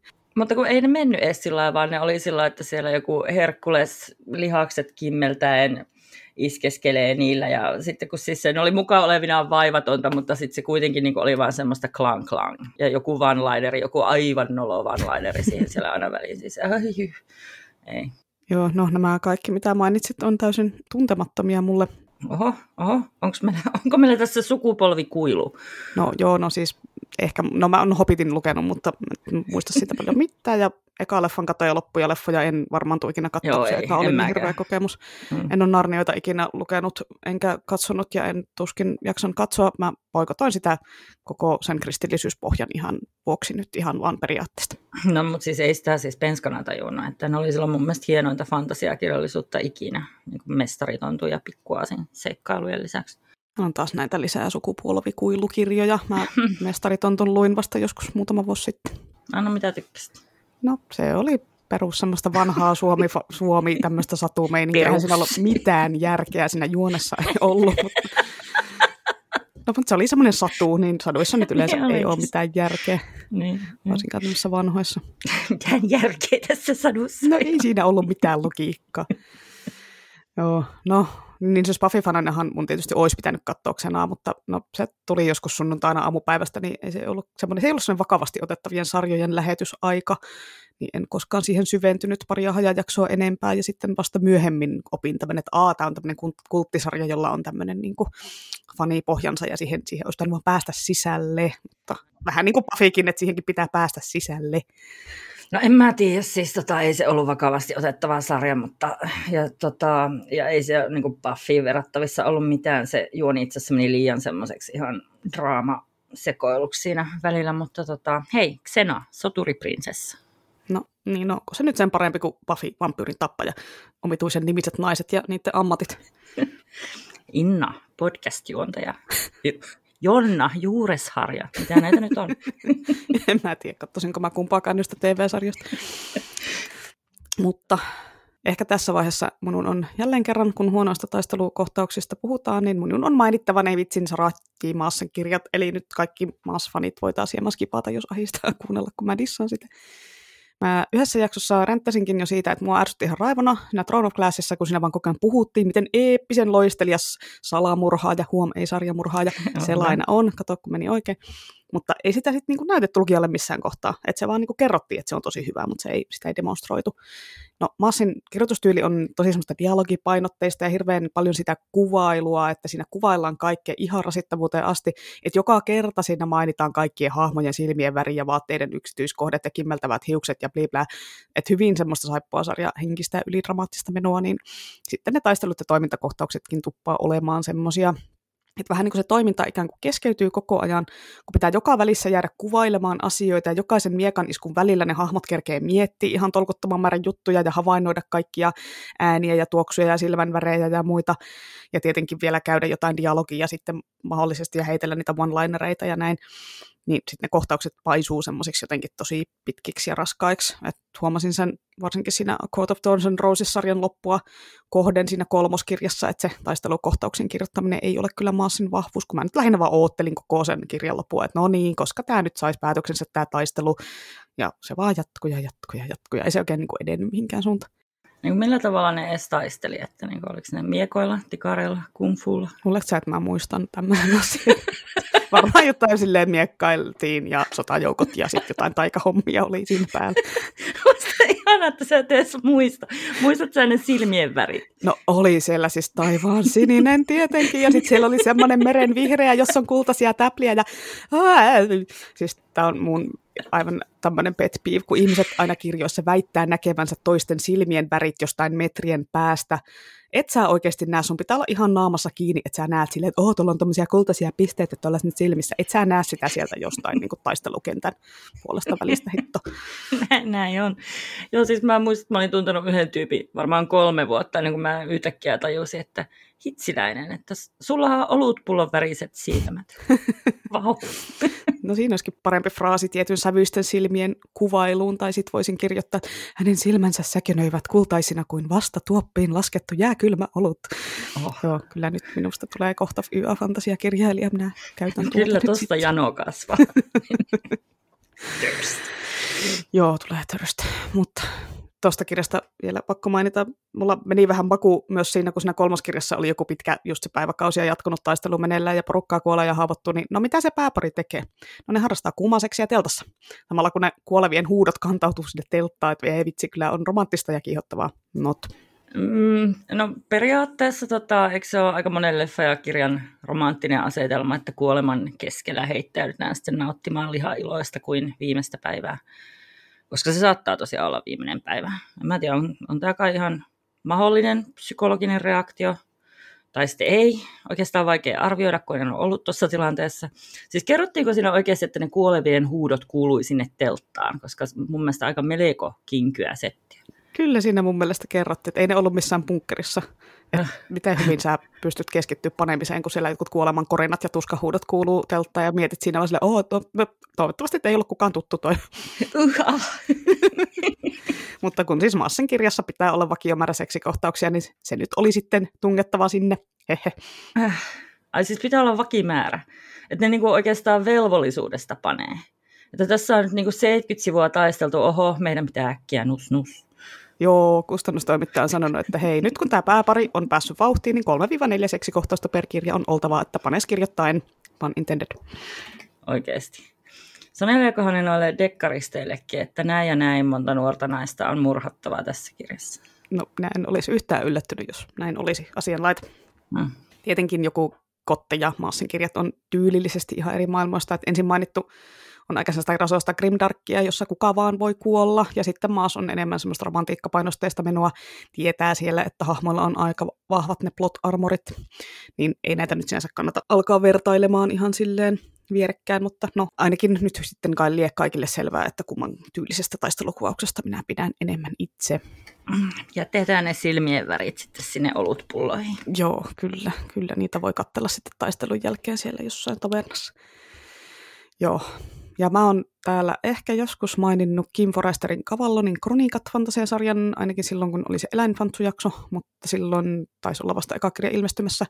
Tämä on tämmöinen niin lasten kautta varhaisnuorten fantasiakirjasarja, missä on neljä erilaista hevoskansaa, eli yksisarviset kentaurit, pekasokset, merenhevoset ja sitten vielä ihmiset. Ne elelee maailmassa ja on enimmäkseen sodassa keskenään. Ja tämä sarja kertoo sen maailman tapahtumista ja suuresta konfliktista näiden eri kansojen välillä. Ja sitten siellä on kaikenlaista poliittista suhmurointia ja vääntöä, ja yksisarviset on esimerkiksi semmoisia niin sotaisia tappajia ja taistelijoita, että ne ei ole semmoisia ee, glitteriä, sateenkaaria. Ja tässä oli, lastenkirjaksi oli niin todella väkivaltaista menoa, vaikka isoin mässäily ehkä nyt jäikin pois. Mutta tässä sarjassa, no perinteisesti viimeisessä osassa on suuri taistelu pääkaupunkiherruudesta, jota ennen sitten on paljon pienempiä mähinöitä sillä pitkin sitä sarjaa, niin se oli ihan hirveä pettymys, kun sitä viimeistä lopputaistelua mä oottelin oikein kovasti ja olin sille, oo nyt se alkaa, mutta sitten se vaan jotenkin sivuutettiin tosi nopeasti, se homma lässähti ihan käsiin täysin tai kavioihin, kun kuitenkin siellä aiemmissa kirjoissa ne taistelut ja muut oli onnistuttu kirjoittaa tosi hyvin, niin sitten jotenkin ärsyttää, että se viimeisen kirjan jutut, niin ne oli sellaiset jotenkin tosi epäloogisia, sinne jää tosi monta juoniaukkoa sinne tapahtumiin, ja se oli vähän semmoinen, että no niin, nyt on tosi paha tilanne, me kuollaan kohta kaikki, ei kun hei, nyt tämä yksi melko random tuuripohjainen asia ratkaisikin koko homma, jee, pelastettuin, että näin, mutta tätä viimeistä taistelua lukuun ottamatta voin kyllä suositella tätä sarjaa edelleen, koska kuitenkin niin kuin 90 prosenttia sarjasta oli kuitenkin erittäin laadukasta varhaisnuorten fantsua, josta kyllä ihan aikuislukijankin nauttii. Joo, mä en, mä en mun mielestä niin nähnytkään sarjaa. No, sä et paljon lasten osastolla taida pyöriä. No ei, mä paljon. Voisikohan tällaisia kirjanlopun kömmähyksiä korjata jälkeenpäin? Niin kuin, että kirjoittaisi vaan uusiksi ja sitten pyytäisi ottamaan uusintapainoksia, tai jos niin kuin kustantaja ei suostu, niin julkaisisi ne jonain lehdykkänä jälkikäteen. Mun mielestä näin voisi tehdä. Itse asiassa katson sinua Stephen King. Odotan lehdykkäni vaskaa. Ai mistä kirjasta sä odotat lehdykkäni vaskaa kaikista? no kuvun alla tulee ihan ekana mieleen. Oh. aika monta muutakin loppua voisi vähän viilata. Ja Dreamcatcher tarvii sen 20 sivun anteeksi pyynnön lukijalta. No Dreamcatcher voisi kirjoittaa ihan alusta loppuun uusiksi. Mm. Siinä ei riitä 20 sivua. Tai sitten vaan jätetään se ja pyydetään vaan anteeksi. Että niin. Sori, että tein tällaisen. Joo. Mutta joo, siis hyvin se kuvu alla loppu, siis joo, allekirjoitan tämän täysin aivan hirveä loppu, siis kököin ikinä. Siis se, varsinkin, mm-hmm. että kirja oli siihen asti tosi hyvä, mä olin aivan niin, niin kuin fiiliksissä niin siitä, että vitsi, tämä on hyvä, ja sitten se viime, viimeinen juttu siinä sille. Joo, siis mun teki, kun mä luin sen, niin mun teki oikeasti mieli repiä ne irti ne seitsemän viimeistä sivua. Että siis se kirja olisi ollut paljon parempi sen jälkeen. Mm. Joo, voisi tehdä silleen, että hei, varataan kaikki meidän kirjaston kuvu alla kirjat, revitään ne vikat sivut pois tai leikataan jotenkin siististi tuolla paperiveitsellä, että sitä ei edes huomaa, että ne puuttuu sieltä. Kyllä nyt maailma paranee kerta repäisyllä. Joo, kerta repäisyllä. Joo, ihana. Ja siis ei ole oikeasti eka kerta, kun mä oon tätä suunnitellut, että mä, mä oon miettinyt mielessäni Joo, tällaisia. tai sitten voi sinne laittaa jonkun lapun, että lopeta lukeminen tähän, jos haluat niin, niin, säilyttää niin. mielenterveytesi ja pitää sitä kirjaa edelleen hyvänä. Niin, niin. Siis ihan järjetöntä. Seitsemän viimeistä sivua pilaa koko mm, kirja. Niinpä. Mm. Joo. No, mutta huonot taistelukohtaukset taisi mennä siinä. Mm. On sitten vielä tämmöinen viimeinen iso aihe, eli legendaariset aseet, yksittäiset aseet, onko sinulle jotain lemppareita tämmöisistä, kun on niin tämmöisiä tämmöinen NS-maailman kuulumiekka, Excaliburit ja muut vastaavat, joilla on nimi, koska siis legendaarisen aseenhan tunnistaa erityisesti siitä, että sillä on nimi. No siis tietenkin, totta kai. Niin, no joo, en mä tiedä peleistä. Mulle on jäänyt parhaiten aseet mieleen, kun niitä välillä varsinkin kun pitää grindata oikein kiveen alta, niitä ultimate pepönejä. Jostain syystä mä pidän FF7 Cloudin miekasta, vaikka se on vain sellainen iso, tylyn näköinen, nimeltään Buster Sword. Joo, se on kyllä hieno, vaikka mua sen, naurattaa sen epäkäytännöllisyys, kun se miekka on pidempi kuin se Cloud itse, niin sit sehän, sehän vaan koko ajan kolisi seiniin ja ties mihin, kun se kulkisi ympäriinsä. Ja sitten se ei olisi missään huotrassa, niin sittenhän sä koko ajan leikkasit niin, oman jalkas irti sillä tai viltisit maaselkäästä tai makarasta tai niin. jotain. joo, joo, mutta silti se jaksaa riehua ja pomppia sen kanssa, vaikka sen hullun Omnislash Limit Breakinsä. Mm. Että, tota, on se jotenkin. Mutta joo, sit mä pidän kanssa Zoron miekoista, eli tämä mangasarja One Piece. Tämä on miekkamestari Roronoa Zoro, ja sitten se saa niiden reissunsa aikana aika monta nimettyä miekkaa, jotka on tietenkin japanilaisia katanoita ilman muuta voisi olla, mun mielestä jossain heitettiin vitsikin, että miekan kerä, keräilijä Roron Azoro, mm-hmm. mutta niin, niin, ne on tyylikkäitä. Että sen suumiekka on Vado Ichimonji, eli Straight Path to Harmony, eli harmonian tie mangan suomennoksessa. Sitten sillä on tällä hetkellä ainakin yksi kirottu miekka, Sandai Kitetsu. Se on suomennettu demoniterä numero kolmoseksi, en ole ihan varma tästä suomennoksesta. Ja sitten viimeisin miekka Enma. Se on sen verran hurja, ettei sitä oikein tohdi käyttääkään, että se niin kuin imee elinvoimaa. Itse asiassa aika samalla tyylillä kuin tuo Zethin uusi ulottuvuusmiekka Stormlight Archivessa, mutta siitä mä puhun myöhemmin. Ja Enma on sitten tämmöinen japanilainen helvetin valtias, eli periaatteessa saatana. No, mä tykkään kyllä tosta, kun ton miekan nimi on tommonen pidempi rimpsu, straight, pähty, harmoni, kuulostaa ihanan tommoselta. Et ei, eikä vaan yksi sana. Niin paitsi jos se yksi sana on saatana. Mm, totta, se on mukavan ytimekäs kyllä nimi, nimi miekalle. Joo, on. Zoro käyttää tällaista kolmen miekan taktiikkaa, jossa silloin se yksi miekka suussa ja molemmissa käsissä toiset. Sitten se väliin tekee niitä yhden miekan hienoja semmoisia vetoiskuja, mitä samurait tekee. Sitten väliin käyttää kaikkia kolme. Joo, ja One Pieceissa on muutenkin noita originelleja aseita, jotka muistan todella hyvin. Että niin kuin tuo Namin Klimatakt, Kepakko, sen alkuominaisuudet soveltu semmoiseen juhlissa viihdyttämiseen, että se oikeasti puski jotain kukkapuskia ja serpenttiiniä esille, mutta sitten se evolvoitu semmoiseksi oikein kunnon salamaiskuaseeksi. Ja sitten se yhden niistä aseena on se jättimäinen ritsa nimeltään Kabuto. Eli kypärä. Siis jos mä oon jotain hopeanuolasta oppinut, niin sen, että akakabuto on punainen kypärä. Joo, joo, joo. Kabutot on sellaisia ötökkömäisiä kypäriä. Tota, niin, niin, niin. Japanista on vaikea sanoa mitä nuo nimet tarkoittaa, kun se ääntäminen voi olla niin kypärässä, mutta sitten ne kirjoitut kanjimerkit meinaa jotain ihan muuta. Siitä tulee niin semmoinen sanaleikki. Ja itse asiassa mun mielestä kabuto on myös semmoinen iso koppakuori, ja ne on sellaiset sarvet niin kuin siinä kypärässä. Mm. Et mä en itse asiassa tiedä, kumpi on sanonut nimensä kummalta. Mut joo, One Pieceissä kanssa on tällainen hirveä määrä noita homofoni-sanaleikkejä. Niin kuin yksi Zoron miekkaisku, niin se laustaan, että onigiri, eli niin kuin se syötävä riisikulmia. Mutta sitten se tarkoittaa myös demonin leikkuutta. Oni kiri. Ooh, today I learned. Hei, mä opetan lisää. Sen äh, kaputoritsa-tyypin nimi on Usop, ja se on itsessään sanaleikki, koska se kuulostaa valehtelijalta, jota Usop on. Tai valehtelija on niin kuin Usotski, mutta Uso sanotaan jollekulle siihen tyyliin, että nyt valehtelet tai että en uso, en usko. Usotsie. Uson, uson. Sitten voin kysyä, että usot siihen jookaihin? Joo, kai. Näin. että, joo, saatiinpa sitä itse viime jaksosta pois jäänyt sanaleikki tähän. Life goals check. Joo, harmitti, kun viime jaksosta puhuttiin jookaista ja sitten olisi voinut siellä jossain sanoa, että jookai. Uson. Mm. Kuulostaa muuten aika hasardelta toi yksi miekka suussa tappeleminen, että onko sillä huulat perillä ja kielessä haava yhtenä? Ei.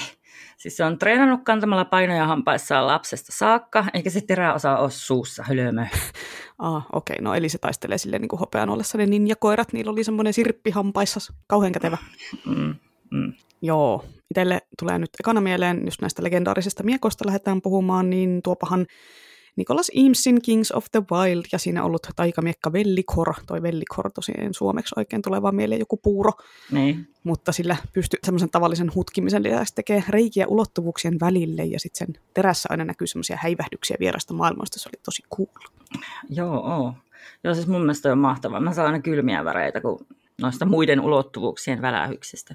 Okei. Okay. Siinä oli tietysti muillakin sen porukan jäsenillä nimetyt kirveet ja tikarit ja kilvet ja näin, koska onhan se nyt vaan niinku tyylikästä, kun aseita nimetään, että ei ole vaan niinku semmoinen iso musta kilpi, vaan sen nimi on vielä Blackheart. Monestihan ihmiset nyt muutenkin nimeää niiden esineitä tyyliin autoja, soittimia ja muuta tämmöisiä vastaavia juttuja, joihin muodostuu ehkä helposti henkilökohtaisempi suhde kuin muihin tavaroihin. Niitä en kyllä hirveästi ole nimennyt mun tavaroita, että pehmolaluja lapsena tietysti ja aikuisempanakin. Ehkä, ehkä jos olisi auto, niin sen voisi nimetä. Onko sulla jotain nimettyjä tavaroita? Tota, mun unilelun nimi oli Kissa. Se oli pehmokissa. Olen shokissa. Ha. Joo. joo. En mä, en mä mun mielestä muuten ole tavaroita nimennyt. Paitsi, paitsi, paitsi joo. Mä ostin heräteostoksena ihanan sienen näköisen lampun, jonka nimi on vieläkin Aukusti. Mutta siis sen mallin nimi oli joku August, josta tämä lähti. Mm. Joo, tästä tuli mieleen, tämä on nyt vähän off topic, mutta kerron silti. Mä sain mun mieheltä lahjaksi semmoisen pehmopöllökarhun, eli owlbearin, yksi päivä, ja sitten yksi kaveri kysyy sitten, että mikä tämä on, kun se on vähän semmoinen hassun näköinen otus. Mä nyt sanon vaan sitten, että owlbear, ja se oli kuulu, että Albert. Joten se kutsui sitten koko illan sitä pehmoa Albertiksi ja sitten se nimi jäi elämään siitä. Ja sitten myöhemmin, kun mun D&D-hahmon jonkun kaukaiselle esi-isälle piti keksiä nimi, niin tällä druidisivulla on vahva yhteys juurikin näihin pöllökarhuihin. Sitten sitä esi-isästä tuli Albert Hallaviita. Mutta joo, mun yhdellä D&D-hahmolla oli myös nimetyt tikarit, ne oli Kenya ja Zoja, mutta mä huomasin, että mä en koskaan muista käyttää niitä nimiä.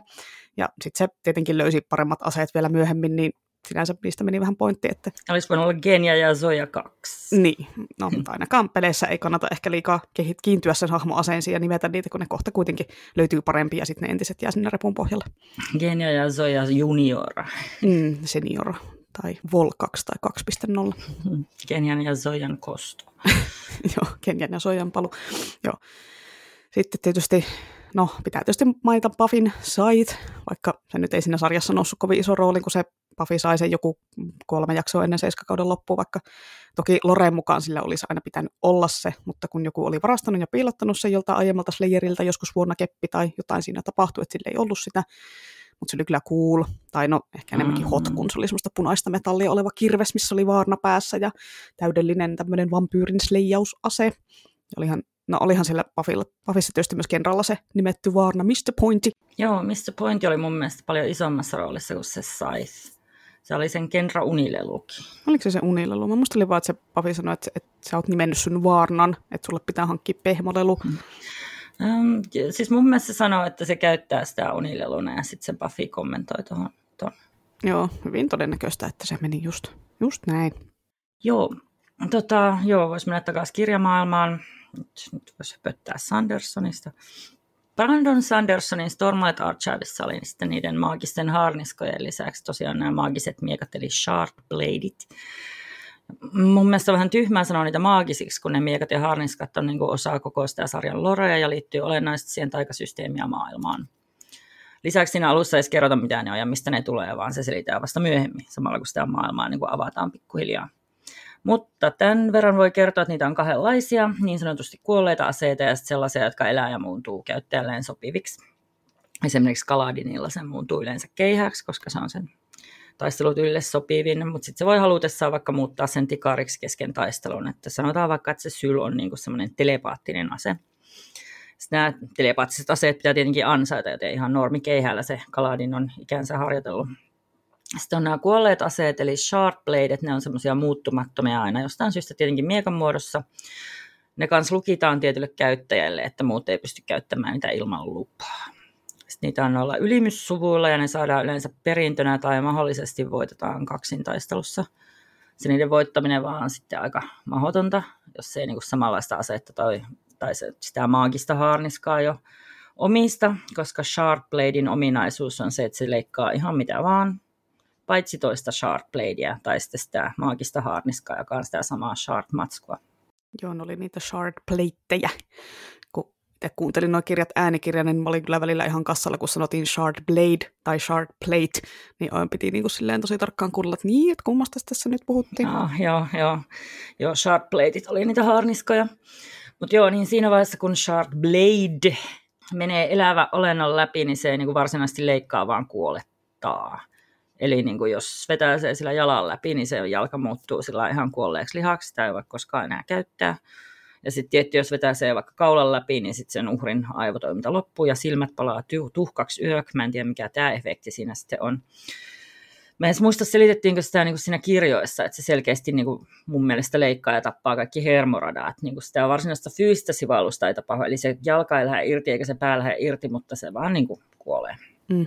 Mutta niin, joka tapauksessa niin aika mahdotonta taistella tämmöistä asettavasta, joka leikkaa omat aseet palasiksi, johon ei niin saattaa yhtään osumaan.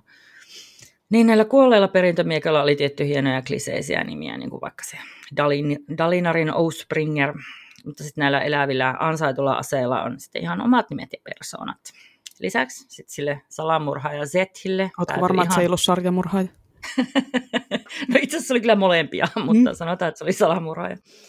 Salamurhaaja Zethille päätyi ihan muista näistä Sandersonin maailmoista, niin semmoinen hyvinkin persoonallinen miekka nimeltään Nightblood. Ja ehkä muistatte, että tota, suurin osa Sandersonin kirjasarjasta sijoittuu samaan Cosmier-universumiin. Ja niin se Nightblade on sitten taattu ihan mulla planeetalla. Se ei toimi eikä käyttäydy ollenkaan samalla tavalla kuin nämä muut tietoiset aseet. Ja sitten se, itse asiassa se miekka on tosi yksioikoinen, vähän niin kuin putkiaivo. Sillä on se yksi ydintehtävä, joka on tuota pahuus maailmasta. Ja se on, siinä on se huono puoli, että se on ihan selvillä siitä, että mikä varsinaisesti on pahaa ja mikä ei. Sitten tämän lisäksi se imee käyttäjänsä elinvoimaa aina, kun se vetää huoltarastaa ja erittää ilmalle mustaa savua. Että se on niin kuin aika ongelmallinen tyyppi. Sitten se vielä se miekka höpisee päivät pitkät näistä ihan toisen kirjasarjan hahmoista, jota se vastentahtoinen kantaja se, niin se ei tiedä näistä mitään. Joo, tuossa oli toi kyllä ihanaa intertekstuaalisuutta toi tommonen, tommonen juttu. No, multahan ne meni ne viittaukset ihan ohi, koska tämä oli eka Sanderson, mitä luin silloin. Mutta eipä se sinänsä haitannut sitä kokonaisuutta kuitenkaan, vaikka jotain tuommoista juttua tajunnut. Joo, ei, ei.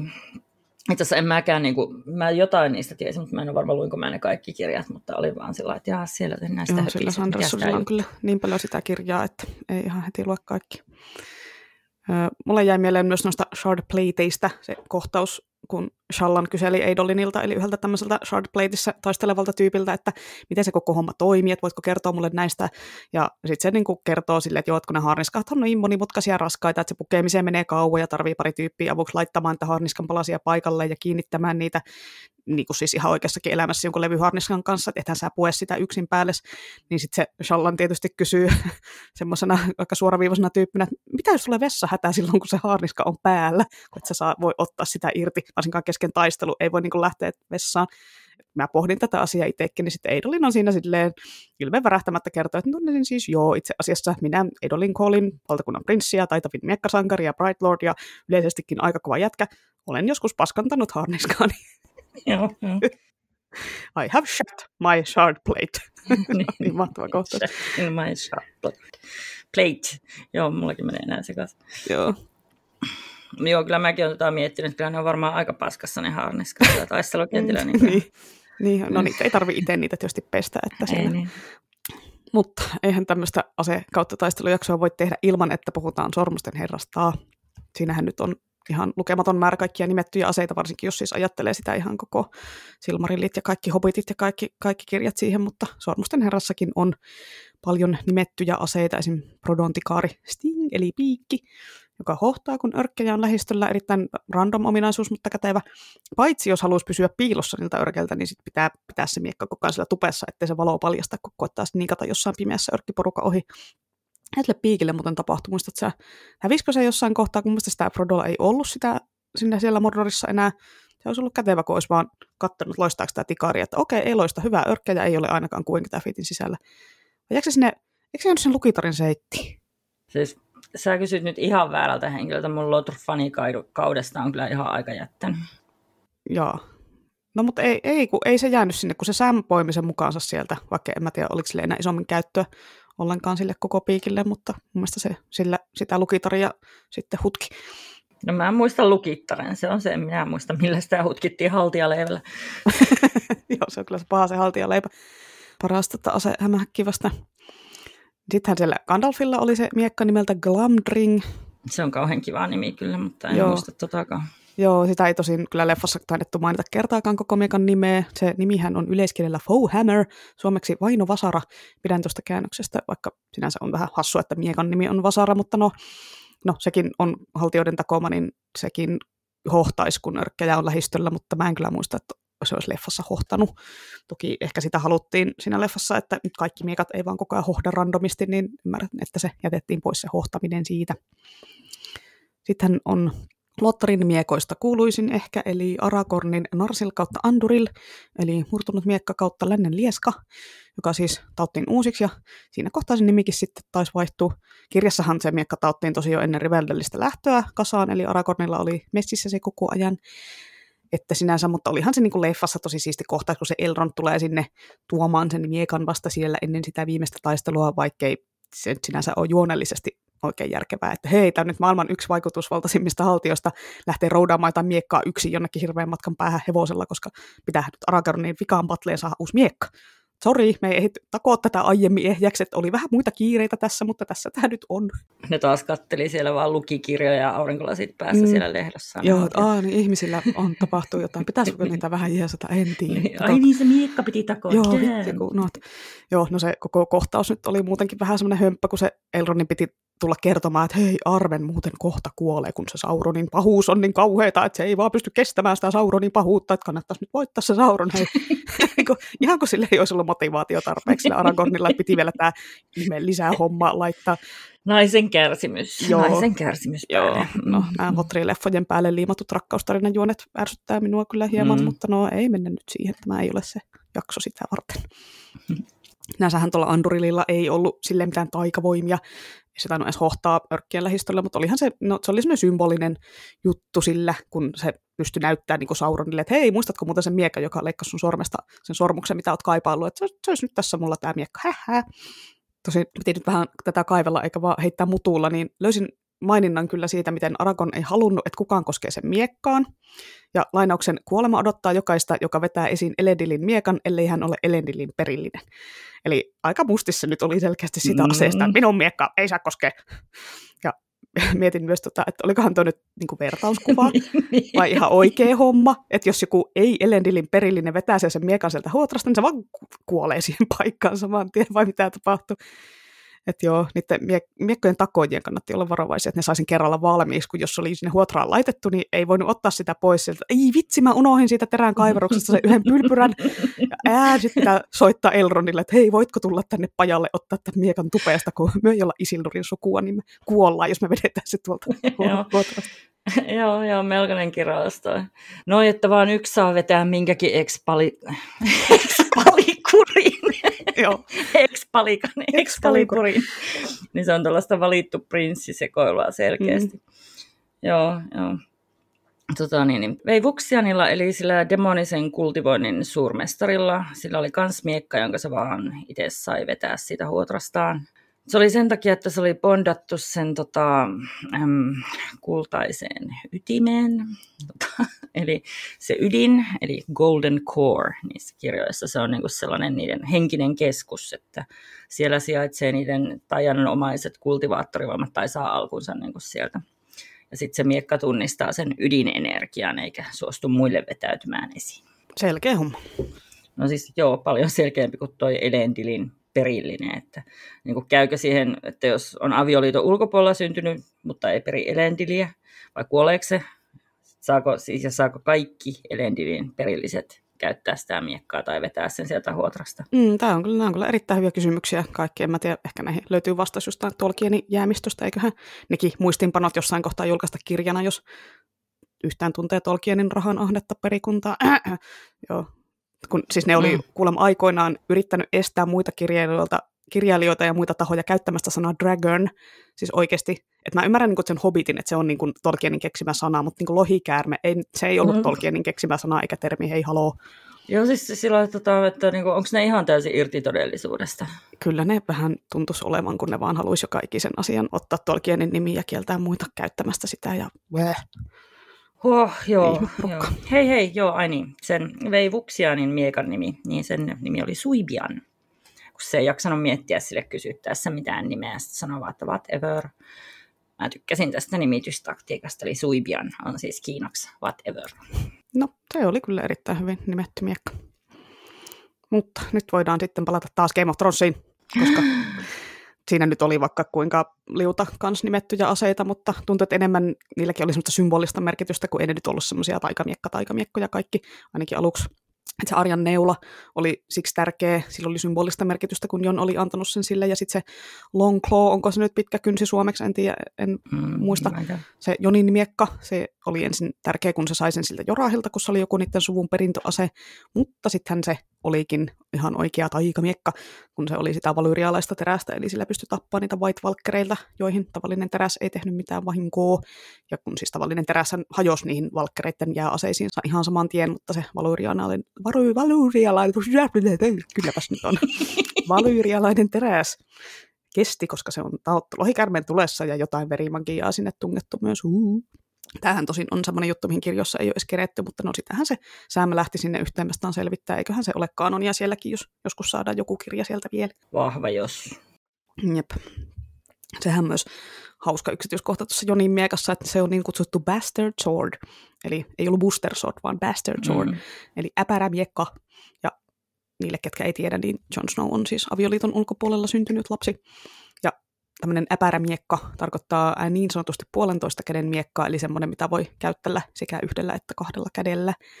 Ja bastard, sanahan, kuten kaikki tiedämme, tulee ranskan kielen sanasta batard, Batard, en osaa lausua. En tiedä tätä. Mm. Joo, no siinä on, siinä on semmoinen tuplamerkitys, eli se tarkoittaa aviotonta lasta, mutta se tarkoittaa myös sitä, että jollain asialla on ns. dual nature, kun usein aviottomia lapsia menneisyydessä syntyy kahden eri niin sanotun säädyn edustajan välillä, eli se sana tarkoittaa vähän niin kuin puolivälissä. Mm-hmm. No siis se on, joo, se on paljon hienompi termi kuin äpärä, tai pelkkä äpärä sitten.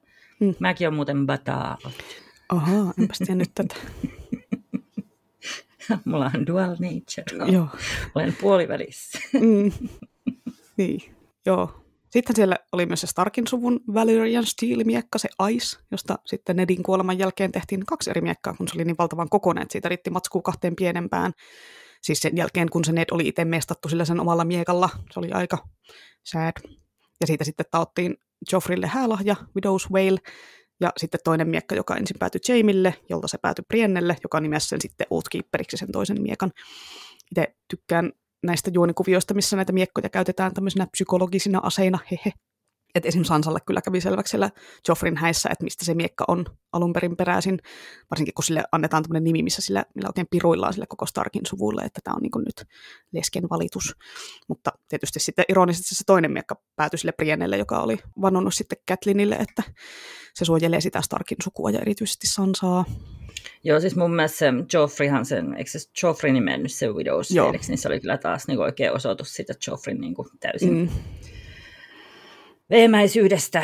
Että, mutta joo, ja sitten taas toi Oathkeeper, Oathbringer, mä menen ihan sekaisin näissä ihan turhan samankaltaisia nämä nimet. Mutta sopihan se toki tuohon tohon Briennen, nime, Briennen miekan nimeksi, ei siinä mitään. Joo. Sittenhän on vielä semmoinen kuuluisa miekka olemassa, mistä minua muistutettiin, kun Vorpal Blade tulee alun perin Lewis Carrollin Liisa Ihmemaassa kirjoista, josta, jossa sille irrotettiin Jabberwock-nimisen lohikärmen pää, mutta se on sitten niin kuin se Warpal Blade-konsepti on levinnyt muihinkin tuotteisiin, että D&Dstä löytyy ja Castlevania-peleistä löytyy ja varmaan monista muistakin peleistä. D&Dssä ainakin sen juttu on se, että sillä niin kuin voi instakillaa asioita, koska kun sillä krittaa, eli niin kuin heittää täydellisen onnistumisen, niin viholliselta lähtee pää irti. Jos sillä vihollisella ei ole useampaa päätä, tai jos se ei ole olento, joka voi elää ilman päätä, niin sitten sen maallinen vaellus päättyy siihen. Tosin D&Dssä tämä ei ole semmoinen yksittäinen miekka, jota on vain yksi, vaan semmoinen, se se vorpalismi on semmoinen ominaisuus, minkä voi johonkin miekkaan tehdä. Tosin ei hirveän helposti, mutta sen voi kuitenkin tehdä, jolloin siihen saa myös plus kolme tyhittiä ja damageen, ja no peliä tuntemattomille plus kolme on todella paljon tässä pelissä. Ja kun mä inhoan yleensä just noita Lewis Carrollin nonsense-sanoja, mutta toi Vorpal toimii tässä tapauksessa. Vorpal Blade toimii. Tuossa Elää. Ei, ei. Tämä on tämmöistä vorpalisti... Vorpal... Ootapas. Tämä on tällaista vorpalingvistiikkaa. Mä sain heti kolme plus ätäkki. Vai onko se plus kolme? Plus kolme ätäkki, joo. joo, ja sitten yksi legendaarinen ase, mikä tulee mieleen, joka kerrankin ei ole miekka, on Dragon Lance, jonka mukaan se koko Vice Hitmanin kirjasarjakin on nimetty. Mm, joo, mä mietin aiemmin just Dragon Lancea. Siis mä en muistanut ollenkaan, että mitään muita aseita siinä oli kuin ne lohikäärmet ja Raislinin veriyskä. Että siis mikä hitto oli se Dragonlance? No se oli lohikäärme seiväs. Legendaarinen ase, jolla voi tappaa lohikäärme. Tai no siis se ei, sekä ei ole taas mikään yksi yksittäinen ase, vaan niitä on useampia, vaikka ne on toki harvinaisia. Että ne on niinku tehty pahojen lohikäärmeiden tappamista varten. Ja niitä on paria eri sorttia ja kokoa. Ja en muista niistä yhtään mitään. Mä luin tämänkin Wikipediasta. Että Oliko se joku meni. Mä muistan Gold Moon jotain, semmoista pitkää asetta kanniskeli jossain vaiheessa siellä pitkin, että joo, ehkä se olisi tuommoinen Dragonlance. Hyvin mahdollista, en muista. Kyllä on taas ihan hämärää se. Hyvä, että me puhutaan näistä asioista, kun niin, niin on. mi- miksi, ne, miksi ne eeppiset aseet on lähes aina miekkoja? Mikä niissä miekoissa on niin special? Että mi- miksi se on niin legendaarista kirvestä tai keihästä tai jousipyssyä? Että no Kaladinilla on se syl, mutta no, se nyt voi olla missä muodossa vaan, että sitä, se ei, sitä ei lasketa. Joo, ja siis se, että se Kaladin on seiväsmies, niin sehän on tosi erikoista. Joo. Mm. Mutta joo, muakin ärsyttää, että niinku miekkoja on sataa eri tyyliä, ja sitten niillä on eri nimityksiä, on kaikkia gladiuksia, ja sitten japanilaista niitä katanoita. Ja sitten kaikista saa aikaiseksi jonkun ihan erilaisen taisteluklassin, niin kuin Dark Knight, ja sitten Paladinilla on sitten nämä erilaiset, ja sitten on taas tuo, tuo, tuo samurai, ja näin mm. poispäin. Mutta sitten jollain kirveellä, niin kuin niillä on aina sama tyyli, että oli se sitten semmoinen ihan jättimäinen sotakirves tai vaikka vasaran näköinen. Niin, no ehkä, se tyyli, ehkä tyyli on nimeltään Berserk, eli sillä vaan lyön täysin. Niin, niin tai jotain. Tai sitten Tomahawkin kokoinen, no ainakin tossa, niin ne on vaan kaikki sama tyyli sitten, että sillä huijataan vähän menemään. Tota, peleissä on kuitenkin näitä maagisia aseita sitten tietenkin niin kuin joka hahmoluokalle, että tota, siellä ei ole tota, muuten ongelmaa. Siellä on eeppisiä jousipyssyjä, grimoireja ja sauvoja, mutta tota, kirjat, kirjat on monesti jumahtanut ihan täysin miekka-asteelle. Niin kuin kai jossain nyt on ollut eeppisiä taikasauvoja. Varmaan niitä on, mutta no, ei ainakaan itselle tule niin kuin, niin kuin nimettyjä mieleen. Että ei niin kuin Gandalfinkaan sillä taikakepillä ollut nimeä, miekalla oli nimi. Tai miksi Legolasin jousella ei ollut nimeä tai Kimlin kirveellä. Mm. Ja, no, mä mietin, että miksi yleensä Kimlillä on kirves, kun kääpiöiden ase on sotavasara. Siis hei, haloo. Onko? No on. Okay. Tällä ainakin, ainakin niin kuin D&D, jos mietitään, niin kyllä se on se sotavasara. Ja. Mutta tietysti tietenkin nyt Sormusten herra oli ensin, että no anyway. Tietysti nyt kepit on sille eri, kun niillä loitsutaan, että niille ei lyödä, mutta ihan hyvin voisi olla velhojen saavuilla nimet. Oliko Raistinilla mm. kylpyammessa joku keppi mukana siellä, jolla oli nimi? Mä googlasin. Hyvä. Joo.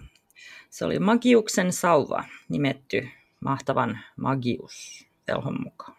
Ja kai se oli sillä kylpyammeen vieressä, kun se toimi myös lamppuna, eli tota, se sauva. Mm. Sitten sanoi dulak, ja sitten se lamppu sammuu, ja sitten voi siveästi nousta ylös sieltä ammeesta.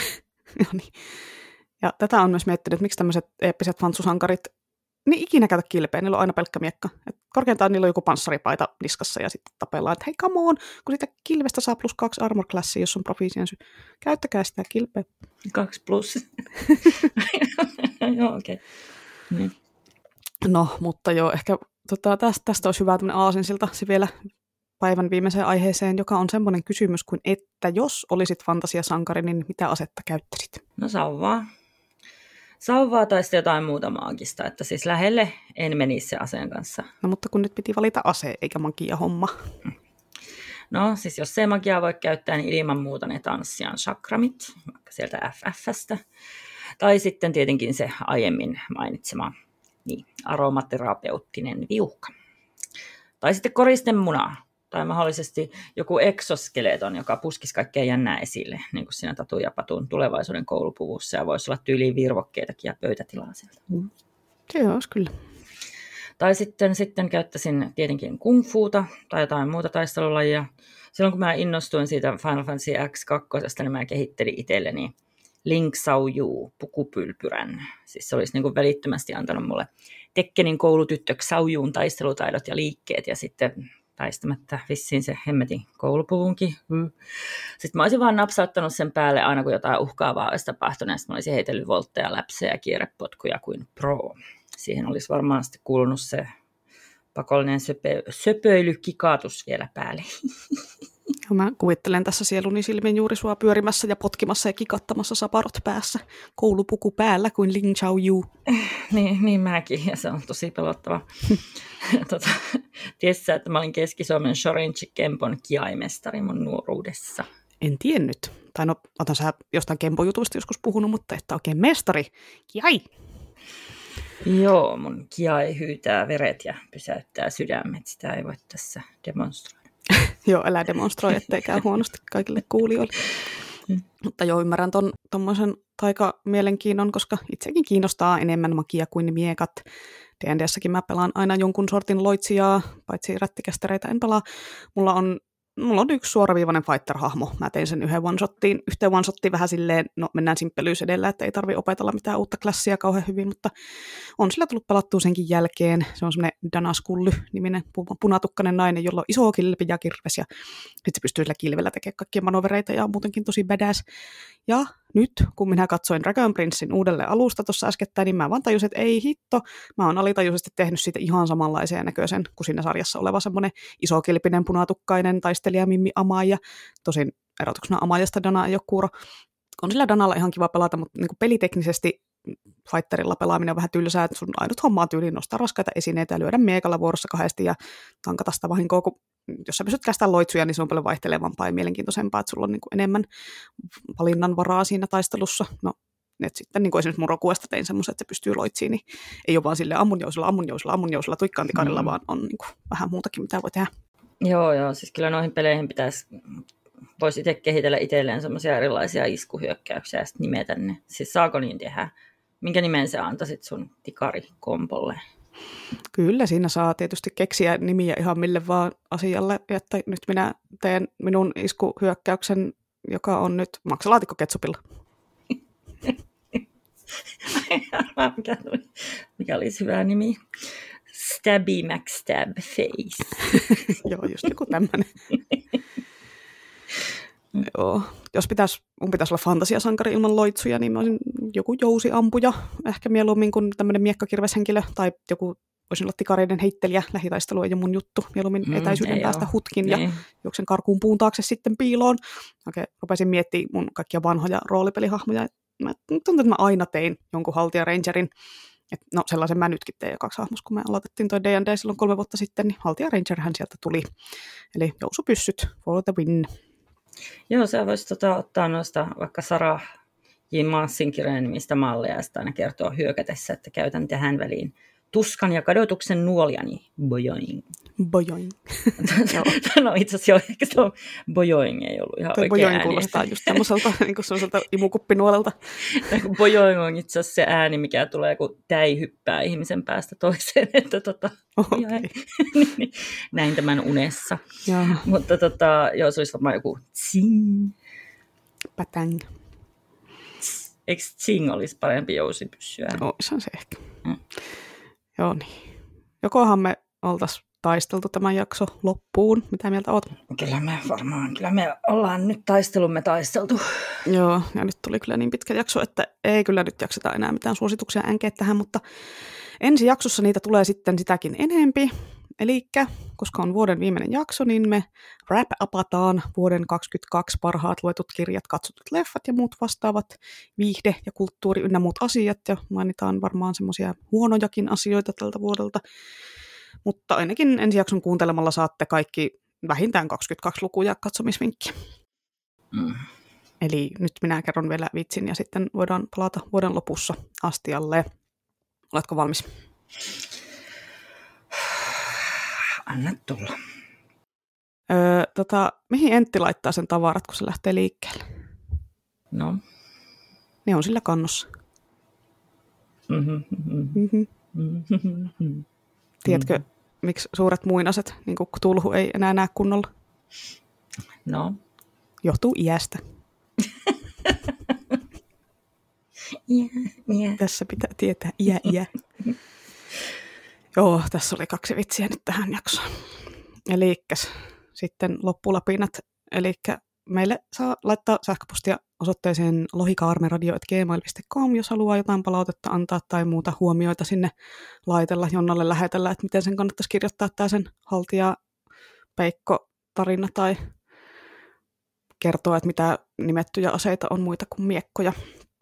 Mm. Ja Instagramsissa meitä voi tulla seurailemaan radio osoitteeseen, tai siis tilille, niin siellä me aika paljon kaikkea horistaan ja laitetaan sinne meemejä ja kaikkea tämmöistä, niin sieltä, sieltä tavoittaa. Joo, mutta tämä jakso oli nyt tässä. Tämän jakson loppuun on kiva ihan kirjaimellisesti sanoa, että pitäkää miekat terävinä. Heippa! Kyllä, ja nimetkää ne. Moikka!